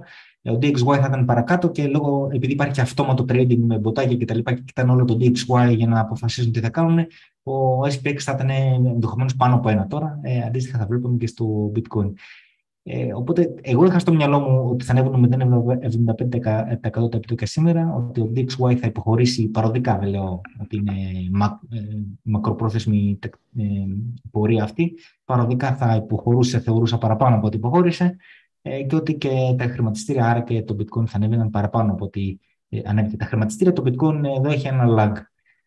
Τώρα, ε, οπότε νομίζω η μια δυναμική της ανόδου που σκεφτόμουν για σήμερα έχει μετριαστεί εξαιτίας αυτής της ανακοίνωσης. Ε, εγώ θέλω να πω ε, κάτι το οποίο βλέπουμε σήμερα, αλλά υπήρχε και χτες, ότι υπάρχει lag μεταξύ του bitcoin και του, ε, και του SPX. Ε, βλέπω στη δεξιά στήλη που τα, έχεις όλα, που τα βλέπω όλα μαζί. Το bitcoin αυτή τη στιγμή πέφτει 0,37, όχι ψέματα, ε, για να το δω, που είναι 0,43. Ναι, 0,43 πέφτει το bitcoin. Ναι. ενώ ο SPX αυτή τη στιγμή ανεβαίνει 0,36. Αυτή είναι μια απόκληση 0,70 κάτι, έτσι, 0,77, σχεδόν 0,80. Ε, έχω παρατηρήσει εγώ ότι αυτές οι αποκλήσεις συνήθως κλείνουν μετά από λίγο καιρό. Υπάρχει lag κατά τη διάρκεια της ημέρας, αλλά κάπου προς το απόγευμα βράδυ κλείνουν. Και αυτό έγινε και χθε. Ανέβαινε χθες ο SPX κάποια στιγμή 2%, 1,8 νομίζω, και το bitcoin ανέβαινε, δεν θυμάμαι, 0,8%. Και όντως έκλεισε αργότερα η διαφορά. Το έχω παρατηρήσει αυτό. Ε, Τέλος πάντων, για να καταλήξω εγώ ε, και λόγω αυτής της διαφοράς της μεγάλης που είδε το Bitcoin με τον SPX, αλλά και λόγω της μεγάλης πεποίθησής μου ότι είναι δύσκολο να πέσουμε παρακάτω, ειδικά κάποια στιγμή που πούμε στα 18.800, εγώ άνοιξα ένα trade και είναι το πρώτο trade που κάνω. Είχα κάνει παλιότερα με 100 ε, δολάρια έτσι για να δω πώς γίνεται. Αλλά ήταν η πρώτη φορά που έκανα ένα σοβαρό trade. Το έκλεισα εκεί στα 18.800 το άνοιξα, το έκλεισα στα 19.100 σήμερα. Mm-hmm. Ε, θέλω να πω τόσο σίγουρος ήμουν ότι δεν θα, δεν θα, δεν θα πέσει παρακάτω. Και, και επανέρχομαι ότι δεν μπορείς εκεί σε ένα τόσο μεγάλο support να, να, να ανοίγεις θέσεις ε, short. Ε, μου φάνηκε πολύ περίεργο εμένα ε, που πολλοί το κάνανε. Ναι, τώρα, ε, κοίτα, τώρα, ναι, ε, εγώ πάνω σε αυτά για το... Α, ολοκλήρωσε και θα σου πω. Ήθελα να πω για το μέλλον, αλλά καλύτερα πες εσύ τώρα για τα, το τι έγινε τώρα και μετά να πούμε για το ε, ε, Τώρα για, τα, για το DXY και, το, και την Ευρώπη και το τι έγινε σήμερα με τα επιτόκια. Εντάξει, ένα πράγμα να πω ότι ε, στην Ευρώπη νομίζω έχουμε δύο ειδών επιτόκια. Ε, το ένα νομίζω είναι τα interest rates που είναι όπως και στην Αμερική, τα επιτόκια δανεισμού. Και νομίζω η Ευρώπη δίνει και ένα deposit rate, ε, το οποίο και αυτό νομίζω ήταν 0,75 πήγε από 0. Ε, το deposit rate νομίζω είναι ένα επιτόκιο που δίνεις στις τράπεζες αν, ε, αν μεταφέρουν χρήμα στην κεντρική τράπεζα, κάτι τέτοιο, δεν το, αυτό κατάλαβα εγώ. έχει να κάνει με layer 1 χρήματος, οπότε είναι ένα ε, πώς το λένε, ένα κίνητρο ε, οι εμπορικές τράπεζες να ε, αφαιρέσουν χρήμα που έχουν ε, ρευστότητα δική τους για να πάρουν, ας πούμε, ε, κάποιο επιτόκιο από την κεντρική τράπεζα. Και νομίζω αυτό το κάνω ακριβώς για αυτό το λόγο. Είναι κάπως, αυτό το λέω με αφορμή το σχόλιο ότι δεν θα μειωθεί ο ισολογισμός. έχουν ένα άλλο εργαλείο το οποίο, ας πούμε, λειτουργεί μακροπρόθεσμα και δεν είναι το ίδιο ε, πώς το λένε, effective, ε, δεν παράγει το ίδιο, καλό, το ίδιο αποτέλεσμα με το να αρχίσεις να κάνεις σύσφυξη. Ε, εν πάση περιπτώσει, ε, γενικότερα εγώ αυτό που ε, νομίζω είναι ότι ε, ο DXY αυτή τη στιγμή... Α, να πω πριν πω για το DXY. Ε, δεν είμαι σίγουρος για, το, για τη συσχέτιση ε, ευρωδόλαρο, DXY και αγορών ε, θα, και θα εξηγήσω τι εννοώ. Ε, ο DXY κατά 58% εξαρτάται από το euro, δηλαδή το, ο DXY είναι η δύναμη του δολαρίου απέναντι σε ένα καλάθι άλλων νομισμάτων, αλλά αυτό το καλάθι, παράδειγμα, μπορεί να έχει 10 νομίσματα, δεν θυμάμαι πώς είναι ακριβώς. Ε, κάθε ένα έχει άλλη βαρύτητα. Ε, το ευρώ έχει μια μεγάλη θέση σε αυτό το καλάθι, βαρύτητα 58% του συνολικού DXY οφείλεται στο, στο ευρώ. Άρα εδώ υπάρχει μια σοβαρή συσχέτιση. Δεν μπορεί... Ε, το πιο πιθανό είναι αν το ένα πέφτει, το άλλο ανεβαίνει. Ε, δεν σημαίνει βέβαια ότι αυτό θα συμβαίνει πάντα σε, σε απόλυτο βαθμό. Οπότε με αυτό το σκεπτικό σωστά λες ότι αν ανέβει το ευρώ, θα πέσει ο DXY κατά πάσα πιθανότητα, άρα θα ενεργοποιηθεί στο σύστημα ότι αφού πέφτει το DXY είναι καλή, καλή περίοδος για να πάρουμε δολάρια και να, να τα βάλουμε σε επενδύσεις ε, και θα τρέξουν οι αγορές. Εγώ σκέφτομαι όμως ότι ε, αν αυξηθεί το ευρώ, μπορεί ε, στο, η, η, Ευρώπη, γενικά η ευρωπαϊκή αγορά, ε, θεωρείται ότι είναι μια αγορά που αγαπάει πάρα πολύ το ρίσκο. Και αυτό οφείλεται σε πολλούς λόγους. Ένας από αυτούς είναι ότι, παράδειγμα, και οι γερμανικές τράπεζες έχουν επενδύσει σε ανερχόμενες αγορές, emerging market, κατά, ε, είχαν, τουλάχιστον δεν ξέρω τώρα, νομίζω ότι την έχουν μειώσει κατά πολύ και νομίζω ότι συζητούσαμε αυτά σε κάποιους μήνες πριν. Είχαν μια τεράστια έκθεση σε emerging markets, ε, γερμανικές τράπεζες και γενικότερα η ευρωπαϊκή οικονομία, επειδή κάθε πρόβλημα μέχρι τώρα τις τελευταίες δεκαετίες το αντιμετώπιζε με τύπομα χρήματος και χαλάρωση και κάποιο μέτρο στήριξης, βοήθειας κτλ. Ε, θεωρείται γενικότερα μια οικονομία που της αρέσει πάρα πολύ το ρίσκο και είναι δείκτης για το ρίσκο και δεν είναι τυχαίο το ότι αν πάει κάποιος και βάλει στο μονόρο ή ε, ε, εγώ ε, το παρατήρησα και στο 15 λεπτό έτσι, στο, στο μονόρο το, το ευρωδολάριο και 15 λεπτό ε, ε, BTC USD ε, Bitcoin Αν το βάλω στο μονόρο γιατί μάλλον θα φανεί και εδώ πιο καθαρά ε, η εικόνα είναι αρκετά όμοια και των δύο. Ε, ναι. Κατά μία έννοια το ευρώ μπορεί να θεωρείται εκτός από νόμισμα κάτι σαν risk asset στις αγορές. Είναι ένας δείκτης για το πόσο θέλουν να ρισκάρουν γενικότερα οι αγορές. Ε, άρα, ε, σκέφτομαι εγώ, χωρίς να έχω κάποιο είδους επιβεβαίωση, ε, μήπως το ότι σκληραίνει αν ας πούμε ότι σκληραίνει η Ευρώπη τη στάση της και αρχίζει να σκληραίνει το ευρώ. Ε, ναι, μεν θα, θα πέσει ο DXY, αλλά δεν σκληραίνει το ευρώ απλά επειδή χαλάρωσε το δολάριο και είναι ευνοϊκές συνθήκες και άρα γενικότερα το κλίμα της οικονομίας ε, υποστηρίζει το ρίσκο κτλ. Σκληραίνει το ευρώ γιατί η Ευρώπη, μια αγορά, μια οικονομία που θέλει το ρίσκο, αυτή τη στιγμή σου λέει ότι ακόμα και εγώ θέλω να μειώσω το ρίσκο. Και θέλω ευρώ θέλω να μειώσω το ρίσκο, ε, θέλω να γυρίσω σε fiat, θέλω να αφαιρέσω χρήμα από την αγορά, θέλω να ρίξω το demand, τη ζήτηση, και αυτό φαίνεται και όλα ε, από την... Ε, ε, βοήθησε, πώς τη λένε, ε, ε, την... Ε, θα σκοτώσω το όνομά της τώρα, γι' αυτό δεν θέλω να το πω. Ε, Von der Leyen. Ε, που είπε, ρε παιδί μου, ότι ε, πρέπει να ε, flatten the curve, να, ε, πώς το λένε, ε, να... Ε, Επιπεδοποιήσουμε την καμπύλη, ε, το, τώρα, το, είπε, ναι, το είπε για την κατανάλωση. Το για την κατανάλωση, κατανάλωση ναι. ναι, ενέργειας. Ε, σου λέει ουσιαστικά όμως, πάλι, εν κατακλείδη, τι σου λέει, να μειώσουμε το demand, τη ζήτηση στην ενέργεια, στην ενέργεια, γιατί αυτό είναι το πρόβλημά μας στην Ευρώπη. Γενικότερα όμως να μειώσουμε μια ζήτηση από αυτό που μας καίει. Στην Ευρώπη μας καίει η ενέργεια, η ενέργεια. Αλλά το νόημα είναι η ζήτηση, πάλι, όπως ήταν και στην Αμερική.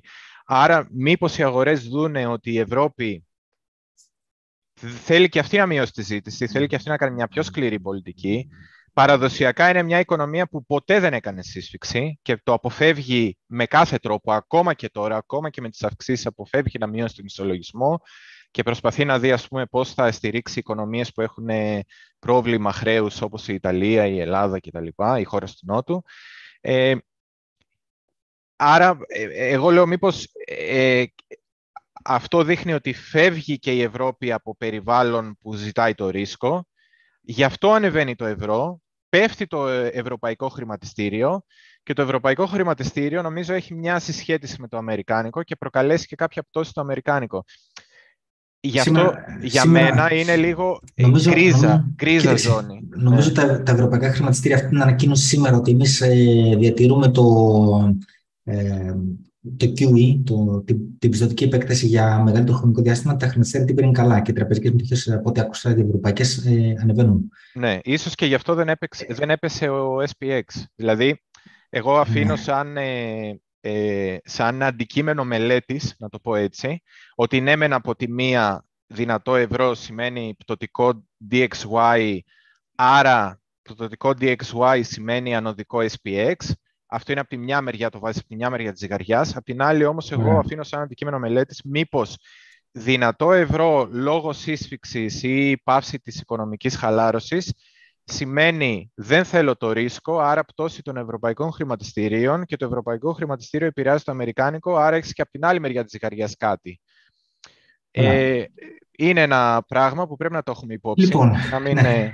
Εντάξει, ενδιαφέρουσα σκέψη είναι ε, να πω λίγο τι βλέπω τώρα για το μέλλον, να πεις και εσύ και πάμε στα σχόλια, γιατί πάλι αργήσαμε. Τα, τα σχόλια επειδή τα κρατάμε όλοι, όλα μαζί για το τέλος για να υπάρχει μια ροή στη συζήτησή μας, έτσι. Λοιπόν, τώρα από εδώ και πέρα, η επόμενη εβδομάδα είναι πολύ κρίσιμη εβδομάδα. Πολύ κρίσιμη πραγματικά και νομίζω θα δούμε τεράστιο volatility πάνω και κάτω. Δεν ξέρω όσοι είναι traders και κάθονται μπροστά από τον υπολογιστή μπορεί να έχουν ψωμί ή να χάσουν πολλά. Δεν ξέρω αναλόγω πόσο καλές και πόσο κακές αποφάσεις θα πάρουν. Αλλά βλέπω τεράστια ζιγκζαγκ. Ε, πλησιάζουμε καταρχήν 13. Ε, α, ναι, το δεύτερο που ξεχάσαμε να πούμε είναι ο Πάουελ μίλησε σήμερα. Μίλησε σε ένα συνέδριο, εγώ την είδα την ομιλία του ε, αλλά δεν είπε τίποτα ενδιαφέρον. Μιλάγανε, το συνέδριο ήταν αρκετά τεχνικά, για, ήταν ένα Ινστιτούτο Οικονομολόγων ε, Οικονομικής Ανάλυσης το οποίο τον είχε καλέσει. Ήταν σε στήλη συνέντευξης, να καταλάβεις. Ε, και δεν μιλήσανε για το μέλλον, ότι τι, τι πρόκειται να κάνουν και τι, τι και πώς. Ε, το, κατά κύριο λόγο είχε ε, να κάνει με το παρελθόν η συζήτησή τους, ε, ότι ξέρεις ε, αυτά που βλέπουμε, ο πληθωρισμός, ε, όλα αυτά οφείλονται στον COVID και που έγινε το lockdown και μετά που, έγινε, που μοιράσανε χρήματα στον κόσμο ενώ καθόταν και δεν δουλεύανε. Δηλαδή είπαν ότι όλη, όλη αυτή η αναστάτωση και στις supply chains και στην νομισματική πολιτική και στον πληθωρισμό ήρθε ε, ε, ξεκάθαρα από τον COVID, έριξε πάνω στο COVID, το οποίο ε, δεν λέω όχι. Ε, ναι, από εκεί ξεκίνανε ενδεχομένω το πράγμα. Βέβαια, μπορεί να πει κανείς ότι εδώ και μια δεκαετία γίνεται μια συνολική πιστοτική επέκταση και κάποια στιγμή ο, ο πληθωρισμός θα θα έφυγε με κάποια φορμή, ναι, το δέχομαι. Ε, ήταν ένα ε, ατύχημα που περίμενε να συμβεί, αλλά ε, αυτό το ατύχημα θα έπρεπε να βρει μια αφορμή και η αφορμή δέχομαι και εγώ ότι είναι COVID, αυτό που λέγει σήμερα. Ε, Τέλος πάντων, για να μην τα πω λόγο, ε, κάναμε μια αρκετά τεχνική συζήτηση ε, που είχε να κάνει με το ε, γιατί ε, η Fed, μάλλον πώς έγινε και ανέβηκε ο πληθωρισμός, ενώ ήταν χαμηλά ο πληθωρισμός τα τελευταία 20-30 χρόνια. Ε, και δεν το περίμεναν και ε, στη συνέχεια κάνουμε μια τεχνική συζήτηση για τα εργαλεία που έχει η Fed να προβλέπει διάφορα πράγματα ε, και για το κατά πόσο αυτά τα εργαλεία είναι σωστά ή αν θα πρέπει να τα αλλάξουν. Θα έλεγα πολύ εξειδικευμένη συζήτηση. Δεν έγινε πολύ κουβέντα για το τι θα κάνουμε από εδώ και πέρα, αν θα αυξήσουμε τα επιτόκια. Άρα ήταν μια, μια μάλλον αδιάφορη συζήτηση. Επειδή την περιμέναμε την ακούσουμε και λέγαμε πώ επηρεάσει την αγορά, δεν νομίζω να την επηρεάσει. Δεν είπαν τίποτα ενδιαφέρον για το τι θα γίνει από εδώ και πέρα. Ε, Επομένως, από εδώ και πέρα να δούμε τις ημερομηνίες. Όλα τα μάτια είναι στις 13 Σεπτεμβρίου, ε, που είναι ανακοίνωση του CPI, του εντός εισαγωγικών πληθωρισμού. Ε, πριν ε, δύο μήνες ήταν 9,1 να θυμίζουμε, ε, πριν ένα μήνα είχε πέσει στο 8,5. Ε, το ερώτημα είναι, υποψιάζομαι εγώ, υποψιάζεται και η αγορά, νομίζω, ε, ότι ο CPI θα είναι πιο μικρό από την προηγούμενη φορά αντί για 8,5 που είναι την προηγούμενη δεν ξέρω τώρα πόσο μπορεί να είναι. Μπορεί να είναι 8, μπορεί να είναι 7,8, δεν ξέρω τι. Αλλά μικρότερος από την προηγούμενη φορά. Μεγάλο μεν, αλλά μικρότερος.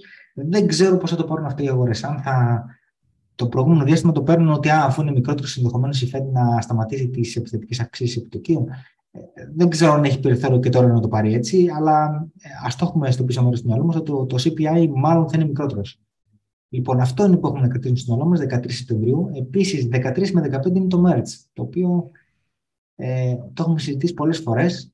Τώρα, δυστυχώς, αυτό το 13 με 15 δεν μας βοηθάει και πολύ, γιατί είναι δύο μέρες, μάλλον είναι τρεις μέρες μέσα στις οποίες μπορεί να γίνει. Ε, και τρεις μέρες είναι μεγάλο χρονικό διάστημα. Αλλά το λογικό είναι να γίνει πώληση, να γίνει πώληση δραματική ε, και του Ethereum. Και για να πω και σε κάποια σχόλια, γιατί τα βλέπω έτσι με το, με το ένα μάτι, ας πούμε, ε, υπάρχουν πολλά σχόλια που μιλάνε για κάποια μόνο σχόλια που μιλάνε για κάποια νομίσματα τα οποία είναι, κερδίσανε τέλος πάντων από αυτό το hype και αυτό το narrative που υπάρχει με το merge. Ε, συσχετισμένα νομίσματα με το Ethereum είναι είτε κάποια L2 του Ethereum όπως το, το Matic, Polygon, είτε είναι κάποια άλλα proof of work ε, νομίσματα ε, τα οποία ξέρεις, κάνανε hype επειδή όλοι λέγανε ότι ναι, τώρα οι miners θα πάνε σε αυτά και άρα θα, γίνουν, θα αυξηθεί η ασφάλειά τους και δεν ξέρω τι. Ε, τέτοια παραδείγματα τέτοιων νομισμάτων είναι το Flux, είναι το ε, Ethereum Classic, ε, το Ergo ενδεχομένως. Ε, αυτά τα οποία κάνουν πολύ μεγάλο πάνω το προηγούμενο διάστημα μαζί με το Ethereum. Άρα όλα αυτά εγώ θα τα θεωρώ σε μια κατηγορία τα συσχετισμένα με το Ethereum θέλω το λογικό είναι να δούμε μεγάλη πτώση από εδώ και πέρα και στο Ethereum και σε όλα τα συσχετισμένα με το Ethereum. Γιατί ήταν διάφορα τι θα γίνει μετά το merge με το Flux, με το τάδε proof of work θα κρατήσει. Εγώ νομίζω όχι. Λογικό είναι ε, από τη στιγμή που πεθαίνει το narrative, πεθαίνει και η κίνηση στην τιμή. Εγώ βλέπω τεράστια πτώση σε όλα αυτά. Και λογικά, επειδή το, επειδή το Ethereum έχει μεγαλύτερο market cap, λογικά η πτώση του Ethereum θα είναι μικρότερη από ό,τι θα είναι σε όλα αυτά τα άλλα τα οποία είχαν συσχέτιση με το Ethereum. Ε, Αντώνη, τι λες εσύ για την επόμενη εβδομάδα; Επομένως, ε, ε, να, να δώσω μια καταληκτική ημερομηνία, μια, μια κατάληξη ας πούμε, στην κατεύθυνση. αυτό με τις 13 εμένα με υποψιάζει ότι μπορεί και ίσως από μια μέρα νωρίτερα ε, με το CPI να δούμε κάποια μικρή αύξηση προς τα πάνω. Ε, αλλά επειδή με το Merge περιμένω μεγάλη πτώση των alt, το Ethereum σίγουρα και το συσχετισμένο ενδεχομένως όλων των alts, είναι μεικτή εικόνα που, που περιγράφω. Δηλαδή, αν, εάν γίνονταν στις 13 να με πήγαινε κάπου κοντά στο 21, 21, 700 κτλ.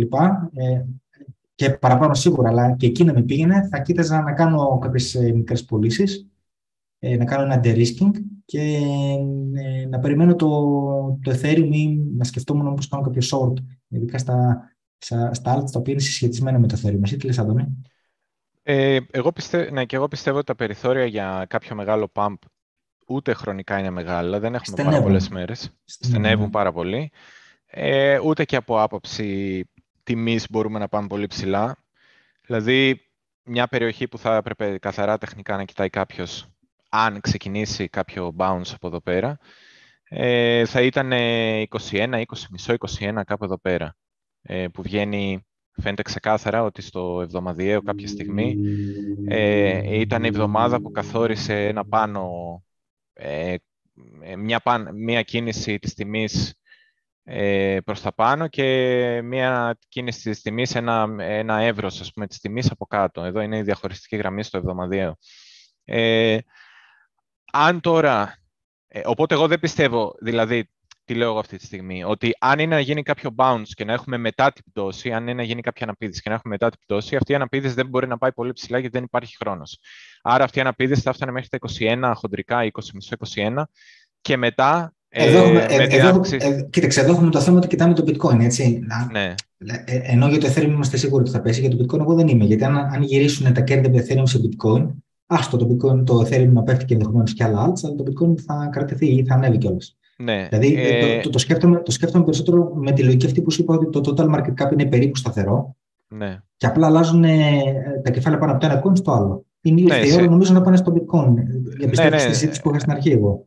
Ναι, συμφωνώ σε αυτό που λες, ε, ε, αλλά ε, για μένα απλά αυτή η τιμή είναι καθοριστική από την άποψη ότι αν τελικά λόγω των νέων που έρχονται η τιμή θα πρέπει να πέσει και να σκουπίσουμε πιο χαμηλές τιμές, αλλά πρέπει να προηγηθεί μια αναπήδηση, τότε αυτή η αναπήδηση για μένα θα έφτανε μέχρι 2500 με 21, κάπου σε αυτή την περιοχή, και μετά θα κινούμασταν προς τα κάτω για να βρούμε τελικά αν ο πάτος είναι σε νέα χαμηλά ή αν είναι σε περιοχές που έχουμε ήδη ξαναδεί.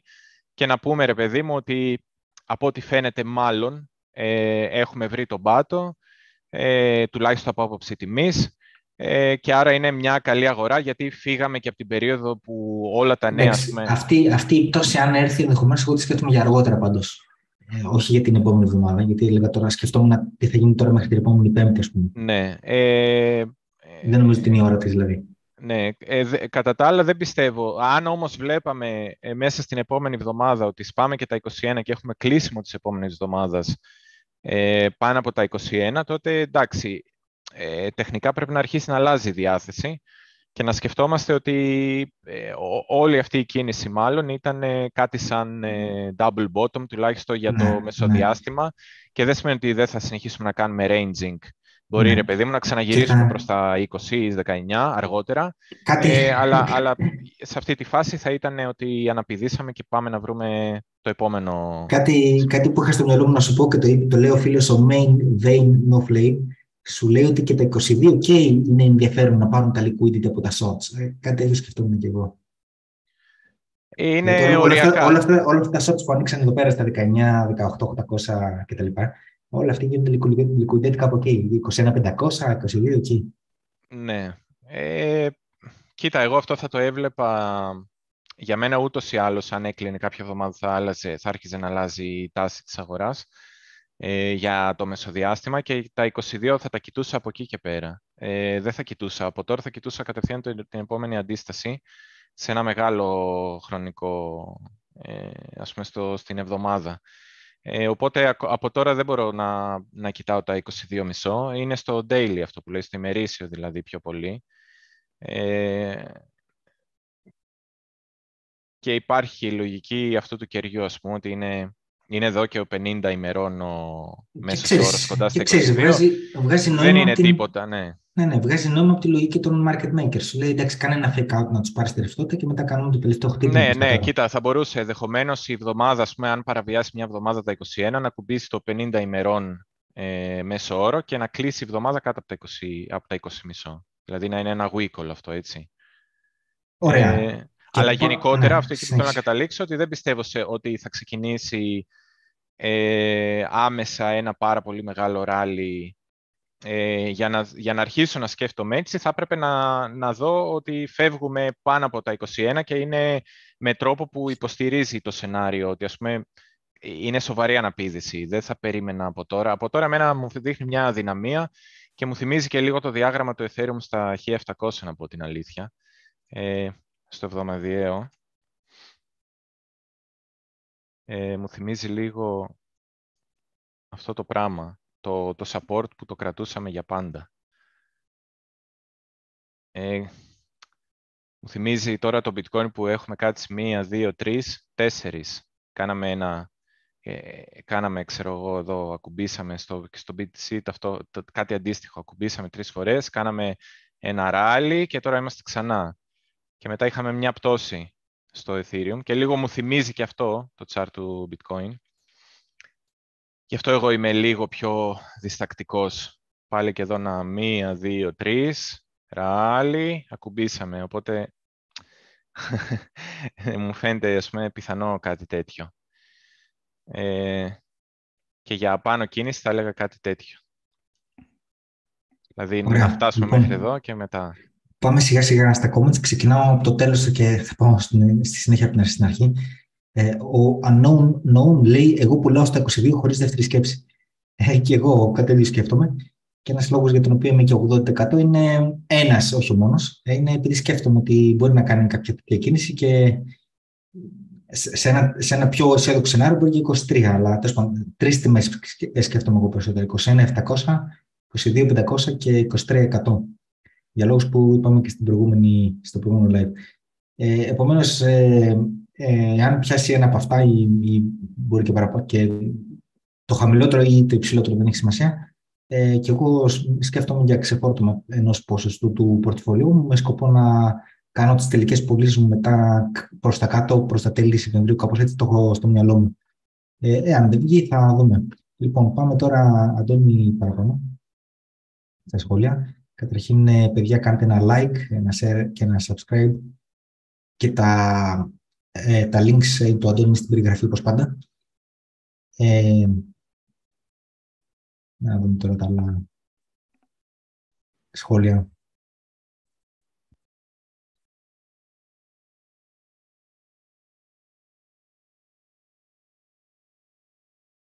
Ο Καρατζόν λέει τα καλά alts μπορούν σε ένα κακό σενάριο της οικονομίας να πάνε κι άλλο 50% κάτω; Ε, εγώ το πιστεύω αυτό. Ναι, θα μπορούσε Για μένα θα ήταν bottom signal. Αν έβλεπα μια δυνατή διόρθωση σε alts, θα, θα μπορούσαν, ναι. Θα μπορούσαν, αλλά εγώ δεν, δεν κοιτάω τόσο το κακό σενάριο της οικονομίας παρά το merge. Δηλαδή, αν, αν τα alts είναι να πάνε 50% κάτω, πρέπει να γίνει με το merge. Για μένα. Ναι. Εκεί το, το, το, δηλαδή συμφωνώ στην, ε, στο αποτέλεσμα, ε, αλλά όχι αναγκαστικά στο, για ποιο λόγο λέει ότι μπορεί να γίνει αυτό. Ε... Α, να πούμε επίσης, ε, όσο κοιτάς τα σχολεία, ότι ναι. βγήκαν και τα unemployment claims, δηλαδή πόσα, πόσες έγιναν για, ε, πώς το λένε, για επίδομα ανεργίας και ήταν πάλι χαμηλότερο από το forecast, από την πρόβλεψη, ε, που σημαίνει ότι η οικονομία είναι αρκετά δυνατή ε, όσον αφορά το, την ε, αγορά εργασίας και το είπε και αυτό ο Πάουλ. Και πιστεύει μάλιστα ο Πάουλ ότι επειδή η Fed έχει δύο δουλειές, να κρατάει σταθερές τιμές και να κρατάει το, την ε, ανεργία σε χαμηλά επίπεδα, πιστεύει ότι δεν, να, δεν θα χρειαστεί να θυσιαστεί ένα από τα δύο, επειδή βλέπει αυτά τα νούμερα. Ε, και ναι. κάτι άλλο που είπε ο Evans, που είναι επίσης της Fed, ε, είπε ότι πιστεύει ότι το top περίπου των επιτοκίων δανεισμού θα είναι κάπου στο 4% αρχές του 2023. Δεν αποφασίζει μόνος του βέβαια, αλλά αυτά που συζητάνε άτομα της Fed αυτό είναι. Ωραία. Ε, ε, ναι, α, και, και άλλο, άλλο ένα σημαντικό ε, είναι ότι ε, υπάρχει μία τιμή που είναι τα, τα real yields, οι αποδόσεις. Αποδόσεις εννοούμε ε, στα real yields, πραγματικές αποδόσεις. Εννοεί στα εννοούν στα ομόλογα, ε, παράδειγμα το δεκαετές ομόλογο. Η πραγματική απόδοση είναι η διαφορά της απόδοσης που δίνει το δεκαετές σε σχέση με τον πληθωρισμό που έχουμε. Ε, γενικότερα, ε, αν ε, είναι πάνω από το μισό τα εκατό το real yield, οι παραδοσιακά οι αγορές δεν άντεχαν για πάρα πολύ καιρό με το πληθωρισμό να είναι ψηλότερα ε, από, τα, από τις πραγματικές αποδόσεις, δηλαδή προσαρμοσμένη απόδοση δεκαετούς ή δεν ξέρω τι άλλο κοιτάνε, διετές, 30, 30 ετών κτλ. Ε, συνήθως το δεκαετές μιλάνε όταν λένε για αυτά. Ε, να είναι πάνω από μισό τα εκατό η διαφορά. Ε, και είμαστε σε αυτό, είμαστε πάνω από μισό τα εκατό και είμαστε ήδη αρκετές μέρες, είμαστε πάνω από ένα μήνα. Ε, οπότε είναι λίγο επίφοβο αυτό. Το 2018 νομίζω κάπου στους δύο μήνες και κάτι ε, είχαν, είχε γίνει διόρθωση στο stock market, στις παραδοσιακές αγορές. Ε, κάτι ακόμα έτσι που μου ήρθε από μακροοικονομία για να μην το ξεχάσω. Ωραία. Λοιπόν, ο Βαγγέλης ο Παΐζης λέει «Καλησπέρα παιδιά, ε, συγχαρητήρια». Λέει «Ήθελα την άποψή σας για πιθανά προβλήματα σε stable coins, USDC ε, που να είναι ERC20 ε, και στα προβλήματα είναι η DPEG ή κάτι άλλο λόγω προβλημάτων στο merge. Υπάρχει τέτοια πιθανότητα». Ε, δεν νομίζω. Δεν μπορώ να σκεφτώ εγώ σενάριο τώρα που να πάθει την DPEG το USDC επειδή θα υπάρχει κάποιο πρόβλημα στο merge. Το μόνο πρόβλημα που μπορώ να σκεφτώ είναι ότι επειδή τα, ε, τα ανταλλακτήρια έχουν ανακοινώσει ότι θα κλείσουν τα deposit και τα withdrawals ε, λίγο πριν, ας πούμε, στο merge για μήπως κάτι πάει στραβά. Ε, εάν θέλεις να κάνεις κάποιες κινήσεις, δηλαδή αν τα έχεις ε, τα USDC στο πρωτοφόλι σου και θες να κάνεις κάποιες κινήσεις ε, εκείνη την ώρα, ε, να τις βάλει από νωρίτερα. Αυτό, αυτό ισχύει για όλα τα, ε, είτε το Ethereum, είτε οποιοδήποτε ERC20 νόμισμα. Ε, για τον ίδιο λόγο, γιατί τα deposit και τα withdrawals θα, θα κλείσουν, παιδιά. Οπότε, όσοι έχετε σκοπό, έχετε κάποιο νομίσματα και έχετε σκοπό να τα κρατήσετε στο πορτοφόλι σας, ωραία, κρατήστε τα. Αλλά όσοι έχετε σκοπό να κάνετε κάποιο trade, κάποια αγορά, κάποια πώληση ε, κατά τη διάρκεια του METS, λίγο πριν, λίγο μετά, δεν θα μπορείτε. Άρα μεταφέρετε τα από σήμερα. Ε, υπάρχει μια ερώτηση που μου έστειλε ο φίλος ο Νίκος Κουτσουμπού στο Twitter, ε, Αντώνη, εδώ και τρεις μέρες και με ρώταγε εάν αξίζει να γυρίσει ένα μέρος από τα stablecoins ή από τα fiat που έχεις σε PAX-G. Αυτό είναι ένα stablecoin του ε, χρυσού. Το βγάζει Paxos, Αντώνη. Pax Gold το λέει. Mm-hmm. Με σκοπό να κερδίσεις, λέει, μέχρι να έρθει η κατάρρευση από την άνοδο του χρυσού. Και μάλιστα την, την ερώτηση μου την έκανε την Τρίτη και σήμερα βλέπω, μου ξαναέστειλε μήνυμα ότι ξέρεις ότι το, το έκανα. Γυρνάω, λέει, τα stablecoins μου σε PAX-G. Ε, στο άκουσμα, λέει, της αύξησης από Ευρωπαϊκή Κεντρική Τράπεζα κτλ. Τώρα έχεις εσύ καμιά άποψη για το χρυσό; Το PAX επειδή ακολουθεί την τιμή του χρυσού. Ναι. Δηλαδή στην ουσία μας λέει πώς βλέπεις ότι θα πάει η τιμή του χρυσού σε σχέση με το ευρώ, φίλος. Γιατί είναι και... Δεν είναι η αλήθεια είναι ότι δεν έχω ασχοληθεί καθόλου με το χρυσό. Και ναι, είναι μια αγορά εγώ. που δεν την ξέρω. Οπότε... Δυστυχώς το εγώ δεν ξέρω. Ε, ξέρω μόνο ότι έχει, έχει μείνει πίσω ο χρυσός. Ε, παρόλο που αυξήθηκε ο πληθωρισμός και ε, ξέρετε, το, ο χρυσός έχει το, το narrative, δηλαδή το ιστορικό, ότι λειτουργεί σαν hedge απέναντι στον πληθωρισμό. Έτσι λειτουργούσε παλιότερα. Ε, τώρα ξέρω ότι ε, έχω ακούσει, δηλαδή χωρίς να το παρακολουθώ το διαγραμμά, ότι έχει μείνει πίσω και ότι δεν λειτουργήσε ως hedge και αναρωτιούνται πολύ γιατί. Κάποιοι λένε ότι ξέρεις, ε, αυτό είναι αφύσικο και όπου να είναι θα ξεσπάσει προς τα πάνω. Τώρα δεν μπορούν να, δεν μπορούν να πάρω θέση. Κάποιοι λένε ότι ξέρεις, δεν αυξήθηκε επειδή είναι πολύ δυνατό το δολάριο, επειδή πουλιέται για δολάριο. Ε, η κύρια διαπραγμάτευση είναι για δολάριο, δηλαδή όπως όλα τα commodities. Ε, σου λέει είναι χαμηλά ο χρυσός επειδή είναι πολύ ψηλά το δολάριο στην ουσία. Δεν είναι χαμηλά ο χρυσός, αλλά έχει ανέβει πολύ το ναι. δολάριο. Το, το, το έκανε αντίστροφα. Μου φαίνεται αρκετά. Τώρα δεν έχω. Εγώ, φίλε Νίκο, δεν, φίλε Νίκο, εγώ δεν έχω γνώμη όμως τι μπορεί να κάνω χρυσό από εδώ και πέρα. Γιατί έχω κοιτάξει αυτό το τσάρ καθόλου. Δεν μπορώ να σου πω. Αλλά τώρα από ό,τι βλέπω, εσύ την έκανες την κίνηση έτσι κι αλλιώς. Οπότε δεν, δεν θα επηρεαστείς από αυτό που έτσι κι αλλιώς δεν έπρεπε να επηρεαστείς, αλλά δεν είναι τώρα.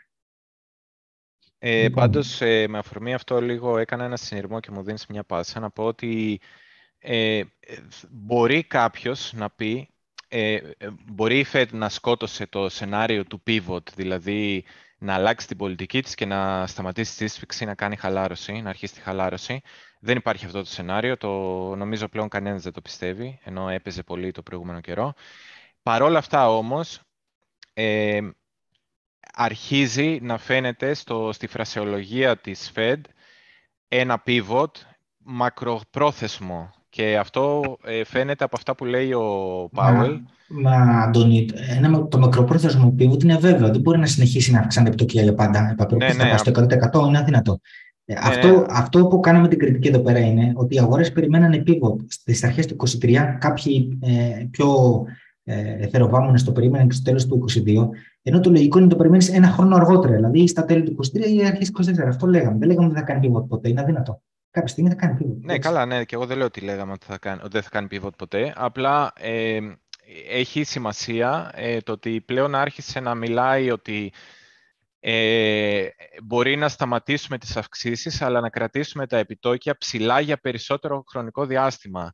Και αυτή η διαφορά ε, στον τρόπο σκέψης, στον τρόπο έκφρασης, μου θυμίζει αυτό που είχε πει ε, κάπου το Νοέμβριο, Δεκέμβριο, δεν θυμάμαι πότε ήταν, εκεί πολύ κοντά στο top του, των αγορών, που είχε, είχαν αρχίσει να συζητάνε ότι ξέρετε κάποια στιγμή θα τελειώσει η ποσοτική χαλάρωση, θα πρέπει σιγά σιγά να το μαζέψουμε. Δεν μιλούσε για σύσφυξη, αλλά μιλούσε ότι πρέπει να τελειώσει η χαλάρωση. Άρα τώρα δεν μιλάει ότι θα κάνω pivot και θα ξεκινήσει η χαλάρωση, ούτε ακόμα ότι θα τελειώσει, ξέρω εγώ, πώς θα τελειώσει ή πότε θα τελειώσει, ποιος είναι ο χρονικός ορίζοντας της σύσφυξης. Είναι ακόμα ένα βήμα πιο πίσω. Παρ' όλα αυτά λέει όμως ότι θα σταματήσουν, ήδη δηλαδή προειδεάζει, ότι θα σταματήσουν οι αυξήσεις και απλά θα μείνουν ψηλά για πολύ καιρό. Άρα εμένα τι μου λέει αυτό, ότι χρονικά, αν σκεφτούμε πότε άρχισε να μιλάει η Fed, να αλλάζει τον τρόπο έκφρασης, πότε βρέθηκε το top και πότε αρχίσαμε να πέφτουμε, χρονικά αν συμβαίνει κάτι αντίστοιχο, λογικά ε, δεν έχουμε πάρα πολλούς μήνες μπροστά μας μέχρι να αρχίσει ε, να τελειώνει η σύσφυξη. Μπορεί ας πούμε, να είναι κάνα τετράμινο. Δεν σημαίνει μετά θα ανοίξουν τις κάνουλες, αλλά θα έχουμε βγει, δηλαδή ο χρονικός πάτος μπορεί να είναι μέσα στο ναι. επόμενο δίμηνο, μέσα στο επόμενο δεν, τετράμινο δεν, έχει διαφωνούμε, δεν διαφωνούμε, αλλά οι αγορές λέγανε ότι το αργότερο αρχές 23 θα κάνει την πρώτη πτώση επιτοκίων, την η μείωση. Αυτό ναι. είναι εντελώς. Έχει μηδέν ναι, πιθανότητα για μένα και σιγά σιγά το καταλαβαίνουν και οι αγορές ότι έχει μηδέν πιθανότητες. Ένα χρόνο μετά από ό,τι νομίζανε, εκεί προς το τέλος του 23 αρχές 24, ναι, τότε μπορεί να γίνει η πρώτη πτώση. Εκεί, εκεί ναι, θα πω και εγώ ναι. Το, το λέγανε πολύ νωρίς, ότι θα έρθει τώρα άμεσα. Δεν, δεν, δεν ε, βγάζει νόημα. Λοιπόν, προχωράμε λίγο τα σχόλια. Εντάξει, κάποιοι φίλοι λένε για το 80% που είπα ότι είμαι πολύ μπουλής. Εγώ ε, και στα 19.700 μου αρέσανε και, τα, και εντολή είχα στα 19 που εκτέλεσε και η επόμενη εντολή είχα στα 18. Δεν ξέρω αν θα εκτελεστεί. Ε, Πάντως και η εντολή που εκτέλεσε στα 19 την εκτέλεσα με μεγάλη χαρά. Πιστεύω δεν θα το 19.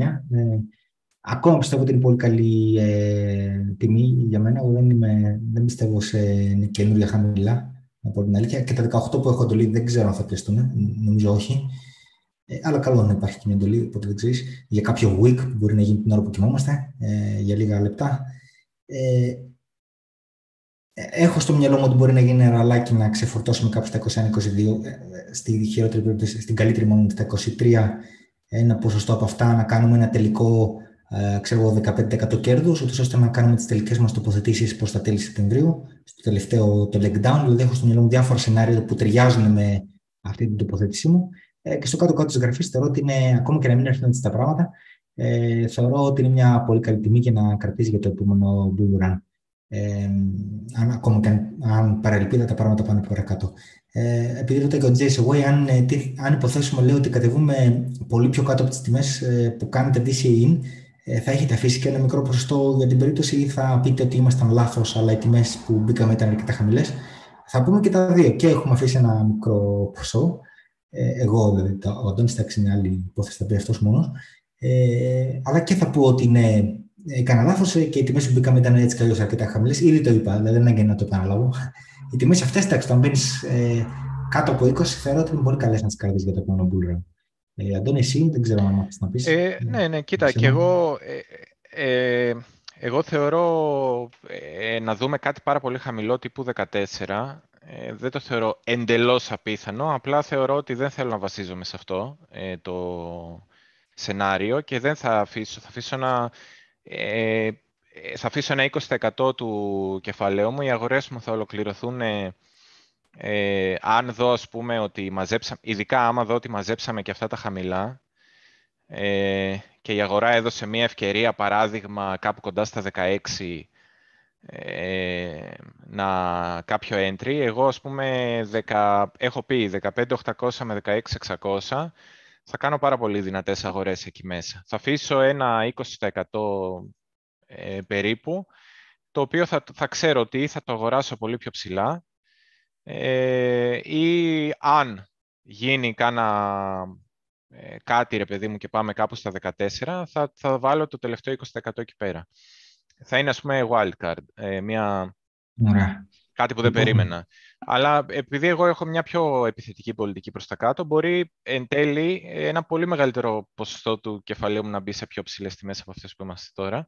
Γιατί δεν έχουμε δει αυτά τα χαμηλά, ούτε είναι σίγουρο ότι θα τα σκουπίσουμε. Είναι απλά ένα σενάριο που κάνω εγώ, λίγο παρακινδυνευμένο, με μια δικιά μου λογική, ε, αλλά και εγώ, αν δω αυτό το σενάριο, θα, πω, θα είμαι ήδη σε μεγάλο ποστό και φυσικά δεν έχω κάποιο πρόβλημα να πω ότι ε, εννοείται ότι θα κάνουμε και λάθη, έτσι. Ε, Κοίταξε, υπάρχει, ε, και αυτή τη στιγμή υπάρχουν δύο πιθανότητες αντικειμενικά. Η μία είναι να μην δει ε, χαμηλές τιμές, εκεί 18 και, και παρακάτω, και η άλλη είναι να δεις χαμηλές. Στο πρώτο σενάριο, εάν, εάν δεν δεις ε, και δεν έχεις μπει με μεγάλο ποσοστό μέσα, ε, είσαι χαμένος.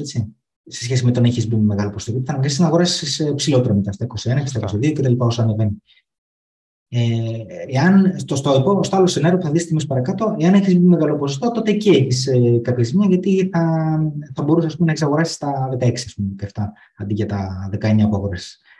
Ε, και σε δύο περιπτώσεις ε, κάτι κερδίζεις, κάτι χάνεις. Έτσι. Ε, και τα δύο σενάρια έχουν κάποια πιθανότητα. Απλά είναι θέμα να κάτσει κάτω να υπολογίσεις το risk reward σε κάθε περίπτωση και να βγάλεις που γέρνει για σένα ζυγαριά. οπότε τι, τι θα, εκτελεχθεί, θα εκτελεχθεί, θα δούμε. Αλλά ό,τι τακτική να πάρει κανένας, αναλαμβάνει ένα ρίσκο και θα έχει το αντίστοιχο reward. Έτσι, αυτό είναι βέβαιο. Δηλαδή, αν, ε, ό,τι και να βγει από τα δύο, αυτός που είναι στην κερδισμένη πλευρά δεν θα πει Α, εγώ σας το έλεγα, γιατί ανέλαβε ένα ρίσκο και το βγήκε. Ε, κανένα, μα κανένας δεν ξέρει. Αυτό ναι, το θέμα. Θέλω να πω, και στι δύο περιπτώσεις αναλαμβάνεις ρίσκο. Τώρα, βέβαια, εδώ που τα λέμε, ε, μεταξύ μας, τώρα μας ακούν κάποιοι που κάνουν DCA από τα 60 και τα 50 και λένε, και λένε τι λένε αυτή η τρελή είναι. Γιατί όταν συζητάμε να τα αγοράσει τα 19 και στα 17, αντί για τα 19 να αγοράσει τα 17, έτσι. Ο άλλος έχει αγοράσει τα 60 και είναι εγκλωβισμένο. Θέλω να πω, εντάξει, τώρα πάμε να διαλύσουμε και λίγο τον κόνο και να μεγιστοποιήσουμε το κέρδο, το οποίο ξέρουμε και το ποτέ δεν θα τα καταφέρουμε και εντελώς. Αλλά τέλος πάντων, σε δουλειά να βρισκόμαστε λίγο τώρα η διαδικασία, νομίζω. Γιατί, όπως είπες και εσύ, και χρονικά ε, κοντεύουμε το, το τέλος του Uber. Αλλά εγώ νομίζω ότι και από άποψη τιμών δεν είμαστε πολύ μακριά. Άντε, λίγο μακριά. Από τα 19 μέχρι τα 17, εντάξει. Θα πεις είναι 20% κάτω, εντάξει. 20% κάτω. Αλλά εδώ μιλάμε για κρύπτο, δεν μιλάμε για SP να το περιμένεις στο, στον άλλο κύκλο να, κάνει, να πάει τουλάχιστον στα 60, περιμένω εγώ. Ναι. Εντάξει, τι αγόρασε στα 19, τι αγόρασε στα 17, θα πάει στα 60, καλά θα, θα κάνει πάνω από 3. Δεν θα σε νοιάζει καν. Δεν θα σε νοιάζει. Δεν θα σε νοιάζει. Χώρια που παροδικά θα σε νοιάζει, γιατί τι λίγες εβδομάδες που θα είσαι κόκκινος, αν δεν μου πάει 19, αν πάει 17 και έχω αγοράσει τα 19, θα λέω άρεγα μου το ξέρω εγώ. Για δύο εβδομάδες κοιτάω το πορτοφόλιό μου με κόκκινος. Ε, ναι, και θα βγάζεις το κομπιουτεράκι, θα υπολογίζεις πόσα BTC ναι, θα είχε αν. Ναι, ναι, και κάτι, και κάτι τρει στατιστικά, εντάξει. Ε, εδώ θα έχεις, ε, ξέρω εγώ, τρεις φορές απάνω και αν τα γυρίσεις άλλες, μετά θα έχεις ε, τουλάχιστον 10 φορές απάνω. Κάτι τέτοιο υπολογίζω εγώ. Και, και στον υπολογισμό αυτός είναι πολύ συντηρητικός, γιατί πήρα το σενάριο που δεν θα κάνουμε και τον time high. Πήρα το σενάριο που το, που το όθη του επόμενου κύκλου θα είναι τα 60. Έτσι. Ακόμα και 60 να είναι, αν έχεις αγοράσει τα 19, πας περίπου για ένα 10 ετή, αν τα γυρίσεις και σε άλλα. Έτσι. Ε, οπότε, Καλά, ναι, ναι. Άμα τα γυρίσεις και σε άλλο, τελείωσε. Δηλαδή, Οπότε θέλω να πω, η, η στενοχώρηση, αν βγει αυτό το σενάριο, αγόρασε τα 19 και 5 17, η στενοχώρηση ήταν ξέρω, δύο εβδομάδες, να ξαφνίσει τα 19, κάτι τέτοιο. Στενοχώρηση για το εισαγωγικό, σιγά τώρα, εντάξει. Ε, μιλάμε τώρα για καλές αγορές και το ξαναλέω σε όσους ε, καταφέρουν και φτάσουν εδώ και κάνουν αγορές από τα 20 και κάτω. Ε, σκεφτείτε, είστε, είστε, όχι, δεν θα το πω τυχεροί, είστε και ικανοί. Εντάξει, κάποιος μπορεί να πει ότι είσαι τυχερός, αλλά είσαι τυχερός γιατί κατάφερες να ε, είσαι ικανός, γιατί κατάφερες να κριτικήσει εδώ όλο το φούμο και όλα αυτά που λέγανε το προηγούμενο διάστημα σε όλα τα bounce που πήγε προς τα πάνω. Είναι oh, μεγάλη μπράβο. νίκη. Μπράβο, σας είναι τεράστια νίκη. Σκεφτείτε ότι το 90-95% της αγοράς δεν τα κατάφερε όπως εσείς. Τώρα Οπότε, αν, ε, και ξαναλέω τώρα, αν, αν μεταξύ σα εσείς που είστε στο καλύτερο 5 με 10% της αγοράς, γιατί αυτό είστε, όσοι καταφέρετε να αγοράσετε το 5%, αν μεταξύ σα ποιος ήταν λίγο καλύτερος στον άλλο, εντάξει, δεν τρέχει και τίποτα στο κάτω-κάτω. Είναι περισσότερο, ξαναλέω, από εδώ και κάτω είναι σε να βρισκόμαστε για μένα. Και ε, ούτως ή άλλως το, το μεγάλη απόδοση θα είναι μέσα στον επόμενο κύκλο ναι. που θα τοποθετηθείς. Δηλαδή το entry σου τελικά, θα, αν θα ήταν 19, αν θα ήταν 17, αν θα ήταν 15, δεν θα έχει τόσο μεγάλη σημασία. Με κάποιος με ένα διαφορετικό entry, με λίγο χαμηλότερο από σένα, μπορεί να κάνει μικρότερο ε, return on investment, λιγότερα EP, γιατί διάλεξε ένα, μια άλλη συνταγή από alts από αυτή που διάλεξες εσύ. Δεν έχει σημασία. Πραγματικά δεν θα έχει κανένα νόημα. Ναι, Με αυτό το ε, σκεπτικό μπορεί κάποιος δηλαδή ναι. εδώ να κάνει να. Και είναι και safe. Δηλαδή, εγώ όταν, όταν έλεγες ότι εδώ πριν, τώρα είπες εσύ 80%, όταν έλεγες ότι είσαι 50%, σκεφτόμουν ότι είναι αρκετά safe αυτό το πράγμα. Γιατί πόσο θα πέσει; Πες ρε παιδί μου το χειρότερο σενάριο καταστροφικό που δεν πρόκειται. Δεν, ε, για μένα ας πούμε να δούμε τα 10 θεωρώ ότι είναι απίθανο, αδύνατο. Αλλά πες για να βγαίνουν στρόγγυλα τα νούμερα, το λέω έτσι, ότι κάνει 50%. 50% στην έκθεση 50% που είχες. Δηλαδή το πορτφόλιό θα γράφει 25% μείον. A client mind τώρα, σιγά και τι έγινε. Καταλαβες; Ναι, ναι. Είναι τίποτα. Σιγά. Το, το, το, λέω, το λέω και το ξαναλέω. Σκεφτείτε, σκεφτείτε τους άλλους, τη μεγάλη πλειοψηφία της αγοράς που αγόρασε πολύ παραπάνω. Εντάξει. Ή, δεν λέω μόνο για αυτούς που αγόρασαν τα 60. Σκεφτείτε όλους αυτούς που περιμένανε όλο το χρονικό διάστημα μέχρι να σπάσουν τα 30 και αγόρασαν και στα 30 γιατί νομίζαν ότι είναι το support η μεγάλη δομή που δεν σπάει με τίποτα. Θυμάστε. Ε, η τιμή Sailor και θυμάστε τις βλακίες που λέγανε. Ναι, ναι, ε, και δεν μπόρεσαν ούτε exit να κάνουν. Τίποτα. Σκεφτείτε. Ούτε break even εκεί. Δεν σας λέω αυτούς που αγοράσαν τα 60 που είναι το πιο τραγικό. Σκεφτείτε αυτούς που αγοράσαν τα 30. Είστε πολύ καλύτεροι. Είστε ε, παραπάνω από 50% κάτω ε, αγορέ. Οπότε εντάξει, τι 19-17 τώρα. Λοιπόν, ε, άντα δεν πούλησε που λέει ο φίλο. Ε,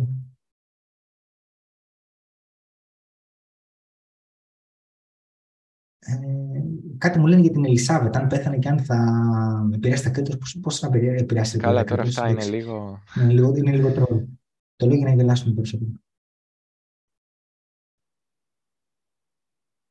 Ο Σότ Σότ λέει για ποιο λόγο να πουλήσει κάποιος το ΕΘ που αγόρασε στα 1000 με το 1500 και το άντα στα 40 cent και ούτω καθεξής. Ε, και αυτές είναι εξίσου καλές τιμές όπως το bitcoin στα 20. Μόνο ένα γερό ντάμπ θα στρώσει την κατάσταση αυτό που περιγράφεις, φίλε Σότ είναι το, πρώτο σενάριο που είπα εγώ, ότι μήπως ε, το dominance δεν επανέλθει ποτέ στα παλιά που ξέραμε, μήπως είναι μια αλλαγή γενικότερη της αγοράς, να το δούμε.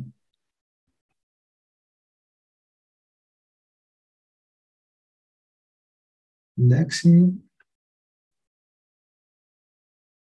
Εντάξει, για το Luna Classic λένε δύο-τρει φίλοι που έχει κάνει τρομερές ε, κινήσεις. Το είχαμε πει την προηγούμενη Πέμπτη, αν μπορείς να το βρεις στο LUNC, Αντώνη. Αυτό τρέχει ακόμα, νομίζω. Μέχρι, μέχρι να, μπούμε, να ξεκινήσει η κουμπί έτρεχε.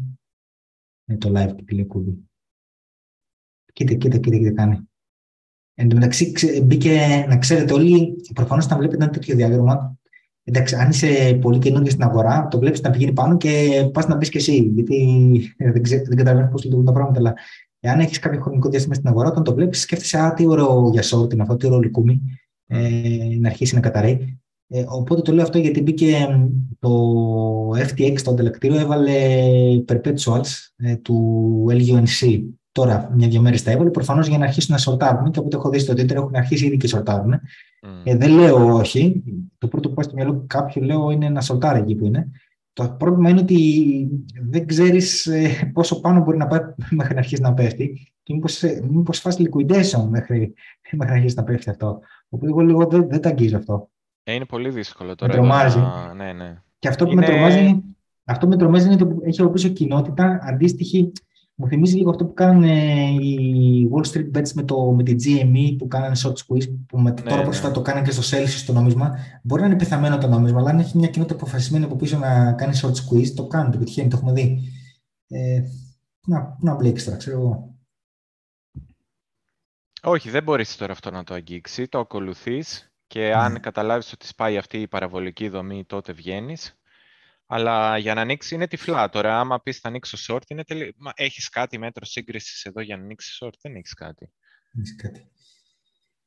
Εκτός αν περιμένεις να πάρεις επιβεβαίωση και τα λοιπά, αλλά μέχρι τότε ήδη τα founding rates είναι πολύ μεγάλα, γιατί τρέχουν όλοι να σοτάρουν. Mm. Ε, θεωρώ ότι μέχρι τότε τα founding rates μπορεί να είναι αποτρεπτικά από το να σοτάρεις. Τέλος πάντων, δεν, δεν ε, και είναι και λίγο τώρα που ψάχνεις να βγάλεις από τη μίγα ξύγκη. Ναι, σε ένα καζίνο. μέσα ναι, στο καζίνο. bear market και λες το σορτάρω. Ναι.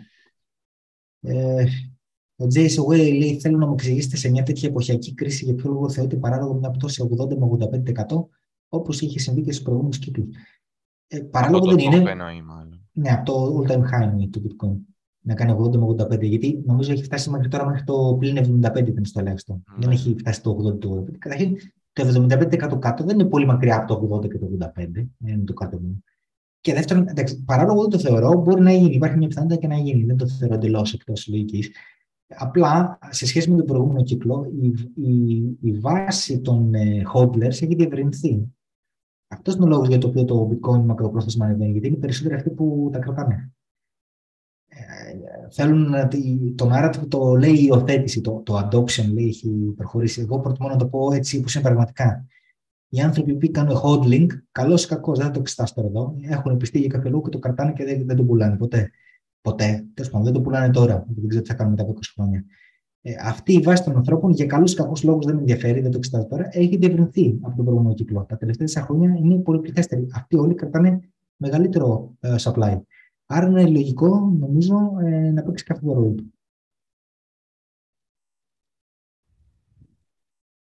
Και το δεύτερος λόγος είναι γιατί η, το capitulation, οι χρεοκοπίε στον χώρο των κρύπτων έχουν συμβεί ήδη. Το εξήγησα την προηγούμενη φορά. Η δημιουργική καταστροφή κεφαλαίων έχει γίνει. Λοιπόν, ο, ο SPK λέει όσοι ήμασταν τυχεροί και αγοράσαμε alts πριν 2-3 μήνες, μέσω όρο έχουμε με 70% κέρδος. Πιστεύεις ότι πουλάμε και περιμένουμε ή κρατάμε γιατί τα πήραμε σε πολύ καλή τιμή; Λοιπόν, καταρχήν εντάξει, δεν μπορώ να πάρω απόφαση ε, για σένα, θα το αποφασίσει μόνος. Αλλά εγώ λέω ότι θα έκανα να ήμουν στη θέση σου. Εγώ είχα 70% κέρδος ε, σε altcoin τα οποία έχουν μεγάλο ρίσκο, μέσα σε ένα bear market κιόλας, θα κοιτάξει να πάρω κέρδη. Τώρα, αν θε το πουλήσεις όλα, θα πουλήσεις τα μισά, θα πουλήσεις τα δύο τρίτα, δεν ξέρω, αποφάσισε εσύ, αλλά θα κοιτάξει να πάρω κέρδη. Τουλάχιστον το κεφάλι μου όλο πίσω και αν θες να αφήσεις κέρδη, δεν ξέρω, είναι δικό σου θέμα. Εγώ μόνο θα τα κατοχύρω και τα κέρδη. Ναι, και, και αν ας πούμε σου βγει και πέσει η τιμή, ε, ουσιαστικά κάνεις ένα rebalance. Δηλαδή μπορείς να ναι. ξαναγοράσεις τα ίδια νομίσματα που είχες πριν σε μεγαλύτερη ποσότητα. Πιο φτηνά ή σε μεγαλύτερη ποσότητα ή στην ίδια ποσότητα και να σου μείνει και κάτι στην άκρη. Έτσι. Ειδικά τώρα με το merge που υποψιαζόμαστε όλοι ότι θα γίνει η πώληση των alts, όχι μόνο αυτό που είναι συσχετισμένο με το Ethereum, ε, αλλά όλων των alts, νομίζω είναι πολύ μεγάλο ρίσκο. Και ειδικά αν έχεις 70% κέρδο μέσα σε ένα bear market, νομίζω το κατοχυρώνεις. Λοιπόν,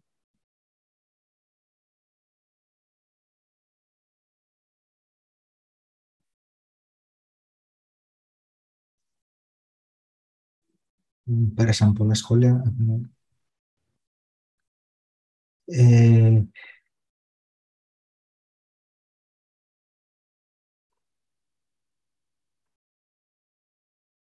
ωραία, τώρα το ξαναβρήκα.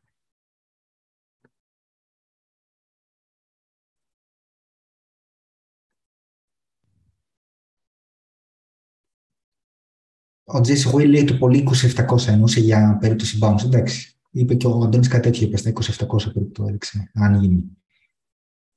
Α, λέει μετά όμως, αν και τα 21,9 είναι πιθανά λόγω equal highs. Αλλά δυστυχώς δεν υπάρχουν bits για να βάζουν τις τιμές. Εντάξει. Ε, Filecoin, εντάξει, τώρα το Filecoin έχει καταρρεύσει στη στιγμή που ήταν. Διόνυση Φουρνάρα που είσαι και από την Πρέβεζα, ε, δεν έχουμε γνώμη για τα AI products. Εγώ δεν λέω δεν έχω. Καντένα, όχι, δεν θα πούμε. Δεν αντέχετε άλλο.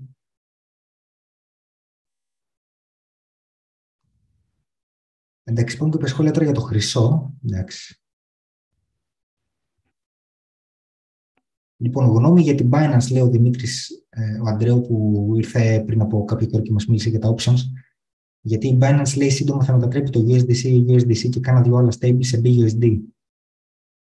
Ε, ναι, ε, αυτό η επίσημη δικαιολογία της Binance είναι ότι το κάνει για να α, αυξήσει το liquidity στις αγορές του BUSD με, με το bitcoin και τα άλλα κρυπτονομίσματα. να το συγκεντρώσει. Δεν υπάρχουν ξέρω, πέντε διαφορετικές αγορές που η μία να είναι ας πούμε ε, bitcoin με USDT, bitcoin με USDC, bitcoin με BUSD κτλ. Σου λέει θα έχω μία αγορά, άρα θα υπάρχει μεγαλύτερη ρευστότητα στα order books και άρα ε, θα έχουμε βελτιστοποίηση της αγοράς. Έτσι, δεν θα υπάρχει μεγάλο... Τα διάφορα trades που γίνονται δεν θα επηρεάζουν την ε, τιμή. Αυτό το επιχείρημα είναι αληθοφανές, το δέχομαι. Τώρα, αν υπάρχει και κάτι άλλο πίσω από αυτό, ε, δεν ξέρω, δεν το δούμε. Εντάξει, προφανώς η Binance θέλει να πάρει το BUSD να πάρει μεγαλύτερο market cap, μέρος πάνω από το market cap του, του USDC, USDT και τα λοιπά των άλλων stablecoins. Ε, αν υπάρχει κάτι άλλο δεν ξέρω. Ε, δεν βλέπω κάτι άλλο πίσω από αυτή την κίνηση πέρα από αυτά, που, αυτά τα δύο που είπα. Έτσι και αλλιώς πάντως deposit και withdrawal συνεχίζεις να μπορείς να κάνεις από την Binance ε, σε USDT και USDC και τα άλλα stablecoins. Απλά στα, στα order books δεν θα υπάρχει ζεύγος bitcoin με USDT και USDC.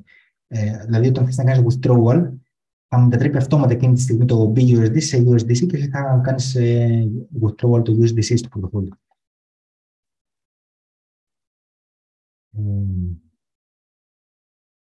Ε, ναι, και λέει πάλι ο Δημήτρης παρακάτω για το χρυσό. Εντάξει, δεν ακολούθησε τον επίσημο πληθωρισμό, αλλά ενός λεπτού σιγή για όσους λέγανε ότι το BTC είναι inflation hedge. Προφανώς για αυτό το κανάλι. Εντάξει. Δεν σημαίνει ότι δεν μπορεί να ε, γίνει inflation hedge αργότερα, μετά από 5-10 χρόνια, ε, αλλά για την ώρα αποδείχθηκε ότι δεν είναι.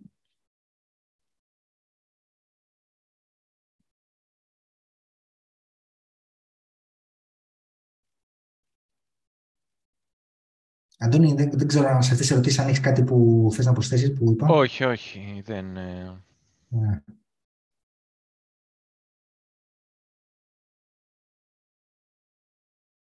Flux, flux, flux. Παιδιά, το flux το ανέφερα. Είναι ένα από τα coins τα οποία είναι συσχετισμένα πολύ με το hype που έχει το merge του Ethereum, έτσι.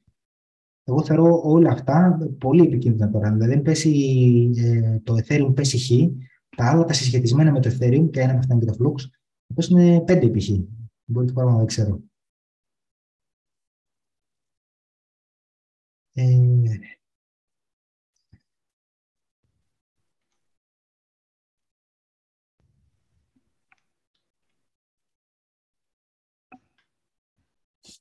Ο unknown λέει: Σκεφτείτε τους κακόμερου που αγοράζουν φλούξ και καντένα. Ναι, δεν το αγοράζει τώρα αυτά. Το, φλουξ, το καντένα δεν το έχω κοιτάξει καθόλου, αλλά το φλούξ έχει κάνει πολύ μεγάλο pump εν ώψη του, του merge. Ε, δεν το αγοράζεις τώρα. Ή κοιτάς να το σορτάρεις ή το αφήνεις στη, στην άκρη. Δεν κοιτάς να αγοράσεις. Είναι. Γενικά, είναι... αν αρχίσετε, παιδιά, να συζητάτε ένα νόμισμα που ήδη έχει τρέξει Πολύ, όχι, έχει τρέξει απλά. Ναι, πολύ. Ε, κάτι πρέπει να ξαναδείτε λίγο. Μάλλον κάτι κάνετε λάθος. Ναι, ναι είναι, είναι πολύ λάθος. Είναι ε, σαν, σαν να πηγαίνεις να πέσει από τον κρεμό, να αυτοκτονήσεις. Ε, δεν τυχερός σε τέτοιες περιπτώσεις μπορεί να είσαι όταν είσαι μέσα στο, στο bull market το δυνατό που τρέχουν τα πάντα και μετά το πρώτο pump έχει και δεύτερο, έχει και τρίτο. Σωστά. Αλλά τώρα σε αυτές τις καταστάσεις σε bear market, μετά το πρώτο pump δεν έχει... Ε, πολύ συνέχεια. Ε, τώρα αγοράζετε αυτά που ξεφορτώνονται οι άλλοι. Άμα τώρα σκέφτεσαι να αγοράσει. Τελείως. Το θέμα να το βρεις από πιο μπροστά και να κάνεις σπέκουλα και να πεις Α, ναι, αν γίνει όμως εκείνο, μπορεί να τρέξει και θα μπω φτηνά. Ναι, ο, ο Χάρης πάνω από κάτω που λέει: Ναι, οι κακομίριδε σε bear market έχουμε κερδίσει μόνο 200% μάλλον ότι είχε αγοράσει Flux. Ναι. Και τα κέρδισε στο Flux ε, τα 200% για, για το λόγο ότι ε, κέρδισε από το merge του, από το hype αυτό που είχε στο merge του Ethereum. Ε, αλλά το κέρδης είναι το εισαγωγικό. Εάν δεν πωλήσεις, δεν έχει κερδίσει τίποτα. Είναι όλο στον αέρα. Λοιπόν, ε, αν κάποια στιγμή αποφασίσεις να κατοχυρώσεις κέρδη, τότε θα λες κέρδισα. Δεν, δεν σε ξέρω, μπορείς ήδη να έχεις πωλήσει και να τα έχεις κατοχυρώσει. Οπότε τότε μπράβο σου και τα έχεις κερδίσει όντως, χωρίς ε, αυτάκια. Αλλά για τους άλλους που λένε, κοιτάνε κάθε μέρα το flux και οποιοδήποτε άλλο flux, γιατί δεν είναι μόνο flux, είναι 4-5 που είναι συσχετισμένα έτσι με το, με το merge. Και κοιτάνε κάθε μέρα το, το blockfolio στο κινητό και λένε Α, κοίταξε πόσο πάνω είμαι. Ε, είναι αέρας αυτά, δεν είναι κατοχυρωμένα κέρδη. Ε, Κερδίζεις μόνο όταν πωλήσει. Αυτό να μπει καλά στο μήνυμα σας.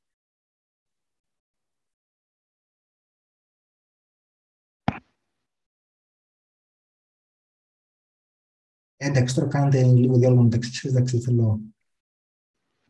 Ε, νομίζω ότι το, ναι. ψιλο, το ψιλοκαλύψαμε, δεν ξέρω, γιατί μπορεί να αρχίσει κάποιοι να κουράζονται κιόλας. Ναι, ναι, ναι. Εντάξει, εντάξει. Λοιπόν, Αντώνη, έχεις να πεις κάτι να ε, κλείσουμε; όχι, απλά έτσι θα δώσω ένα, μια εικόνα για, το, για τον SPX πριν ε, το κλείσουμε. Ε, ε, απλά, ρε παιδί μου, από ό,τι φαίνεται, ε, τι είχαμε εδώ πέρα, θα βγάλω τα, στο, από το monthly έτσι για να, να δείτε, ας πούμε, πώς μπορείς και μόνος να έχεις μια εικόνα, να μην χρειάζεται να περιμένεις το live. Ε, όλη αυτή η περιοχή πάνω από τα 4.300 μπορείς να πεις ότι είναι το, το top το topping pattern, η δομή ε, που τόπαρε η αγορά που έφτασε σε ένα top. Ε, έκλεισαν εδώ στο μηνιαίο και κάποιοι μήνες, άρα είναι μια περιοχή που την κρατάς και βλέπουμε ότι ήταν στήριξη και μετά έγινε αντίσταση και βλέπουμε ότι και το τελευταίο οράλι ακριβώς το χρησιμοποίησε πάλι σαν αντίσταση αυτή την περιοχή. Ε, μετά η στήριξη ήταν εδώ χαμηλά πριν το τελευταίο leg up, πριν το τελευταίο βηματισμό με το τελευταίο άλμα της αγοράς προς τα πάνω το, το κόκκινο κερί που είχαμε το σώμα του καθορίζει μια στήριξη, ήταν εκεί που σταμάτησε η πτώση. Ε, οπότε ε, τραβάς και την ε, γραμμή εδώ στα 430 ε, που βλέπεις ένα ενδιαφέρον να αλλάζουν τα κεριά των μηνών από πάνω και από κάτω, να κρατιούνται ή να, ε, να στηρίζονται ή να βρίσκουν αντίσταση. Και τώρα για να πάμε στο, στο εβδομαδίο, επειδή φαίνεται σαν να ξεκινάει ένα ε, πώς το λένε, ένα bounce, μια αναπήδηση.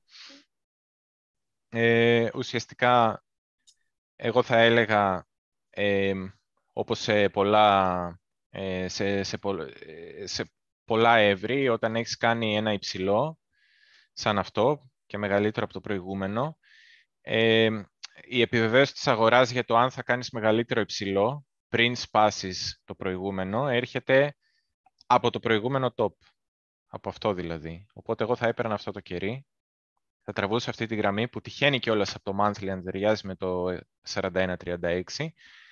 Άρα θα έλεγα σαν αντίσταση ότι ε, αυτή η αναπήδηση, η πρώτη αντίσταση που θα βρει είναι αυτή η περιοχή με ό,τι σημαίνει. Άρα, άμα φτάσει εδώ, τα μάτια σας 14, αν φτάσει μέχρι την επόμενη εβδομάδα, ε, και να προσέχετε αν δείτε κάποιο σημάδι αδυναμίας μαζί με άλλα νέα, ξέρω εγώ, ε, πληθωρισμό ή κάτι να κινείται στην αγορά, κάτι άλλο να συμβαίνει ή κάτι να συμβαίνει στα κρύπτο με το merge και η αγορά ε, είναι και εδώ ψηλά ε, στο, στις παραδοσιακές αγορές, θα θέλει ιδιαίτερη προσοχή. Ε, αυτό θα έλεγα εγώ. Ε, και προφανώς και αν σπάσει η στήριξη που βρήκαμε μέχρι στιγμής, δηλαδή σε αυτήν εδώ τη ζώνη. Σωστά. Ε, οπότε για να έχετε έτσι ένα μέτρο ε, σύγκρισης, ουσιαστικά παίζετε μέσα σε αυτή την περιοχή μέχρι την επόμενη εβδομάδα. Από εδώ και κάτω είναι άσχημη εικόνα, από εδώ και πάνω ε, πολύ πιθανό να δούμε νέα ύψηλα. Αυτό. Ωραία. Εγώ να υπενθυμίσω αυτό που είπα, εγώ κοιτάω λίγο το lag. Και αυτή τη στιγμή υπάρχει lag. Ε, ο SPX αυτή τη στιγμή πόσο είναι σήμερα, μου δείξει λίγο, Αντώνη, δεν το βλέπω στο ε, δεξιά. Είναι 39-89. Ε, ποσοστία, ε, να πεις. Είναι, ε, είναι πάνω 0,29. Ναι, συν 0,30 κοντά. Συν 0,30 κοντά. Το bitcoin είναι, είναι κάτω 0,43. Ε, υπάρχει lag. Το lag αυτό τίνει, όχι πάντα, τίνει προς το τέλος της ημέρας, το βράδυ ίσως, να, να κλείνει. Ε, το λέω αυτό, ε, το έχω παρατηρήσει πολλές φορές, δεν γίνεται πάντα, αλλά τι είναι να κλείνει το Λοιπόν, ε, αυτά. Ε, τον σε ευχαριστώ πολύ. Και εγώ ευχαριστώ. Ευχαριστούμε και όλους όσοι ήταν ε, μαζί μας. Πολύ προσοχή την επόμενη εβδομάδα. Περιμένουμε αρκετά πάμε στην Dams, λόγω στη 13 του μήνα είπαμε CPI, στη συνέχεια MERGE. Ε, ειδικά πολύ προσοχή σε όσους έχουν Ethereum και τα άλλα τα συσχετισμένα με το Ethereum, έστω αυτά τα Proof of Work, Flux, Ethereum Classic και διάφορα τέτοια. Ε, όσοι έχετε κέρδη, κοιτάξτε να κατοχυρώσετε κάποια, γιατί θα εξελιχθούν και θα μείνετε να εκτάτε το πληροφόριο. Ε, είναι, ένα, είναι κάτι το οποίο συμβαίνει συχνά στα κρυπτό, ανεβαίνουν πολύ και δεν πέφτουν πολύ. Μην νομίζετε ότι είναι τίποτα σοβαρά projects τα οποία ε, θα υπάρχουν και αύριο. Μην νομίζετε ότι είναι η Google και η Amazon ε, πώς αγοράζει κάποιες μετοχές κάποιων σοβαρών εταιριών. Ε, είναι κάποια κατονομίσματα που είναι κάποια projects, δεν λέω, μπορεί να έχουν κάποια χρησιμότητα ή να μην έχουν, αλλά το κύριο πράγμα που, που κινεί τις τιμές, που τις πάει πάνω και κάτω, είναι το narrative, είναι το hype. Η αγορά είναι κινούμενη από το hype, όχι από την πραγματικότητα, από τα αναμέτρηση κλπ. Λοιπόν, από τη στιγμή που το hype ξέρουμε ότι θα πεθάνει, με το merge, το οποίο θα γίνει 13, θα γίνει 14, θα γίνει 15, κάποια στιγμή θα γίνει έτσι. Και έρχεται είναι κοντά μας, το hype θα τελειώσει, θα πεθάνει. Και μαζί του θα πεθάνουν και τιμέ αυτών των ε, νομισμάτων. Ειδικά των, αυτών που έχουν, ξαναλέω, αυτά τα νομίσματα που έχουν μικρότερο market cap από το Ethereum θα πέσουν παραπάνω από το Ethereum. Έτσι, για ευνόητους λόγους. Αφού είναι, είναι, έχει μικρότερο market cap, πάνε να πει ότι είναι πιο φτερός στον άνθρωπο. Λοιπόν, πολύ προσοχή, ειδικά οι αυτού που έχουν κέρδη, καλό είναι να κατοχυρώσετε κάποια, ε, αν όχι όλα. Λοιπόν, αυτά ε, και θα τα πούμε την επόμενη εβδομάδα. Γεια σας. Ciao.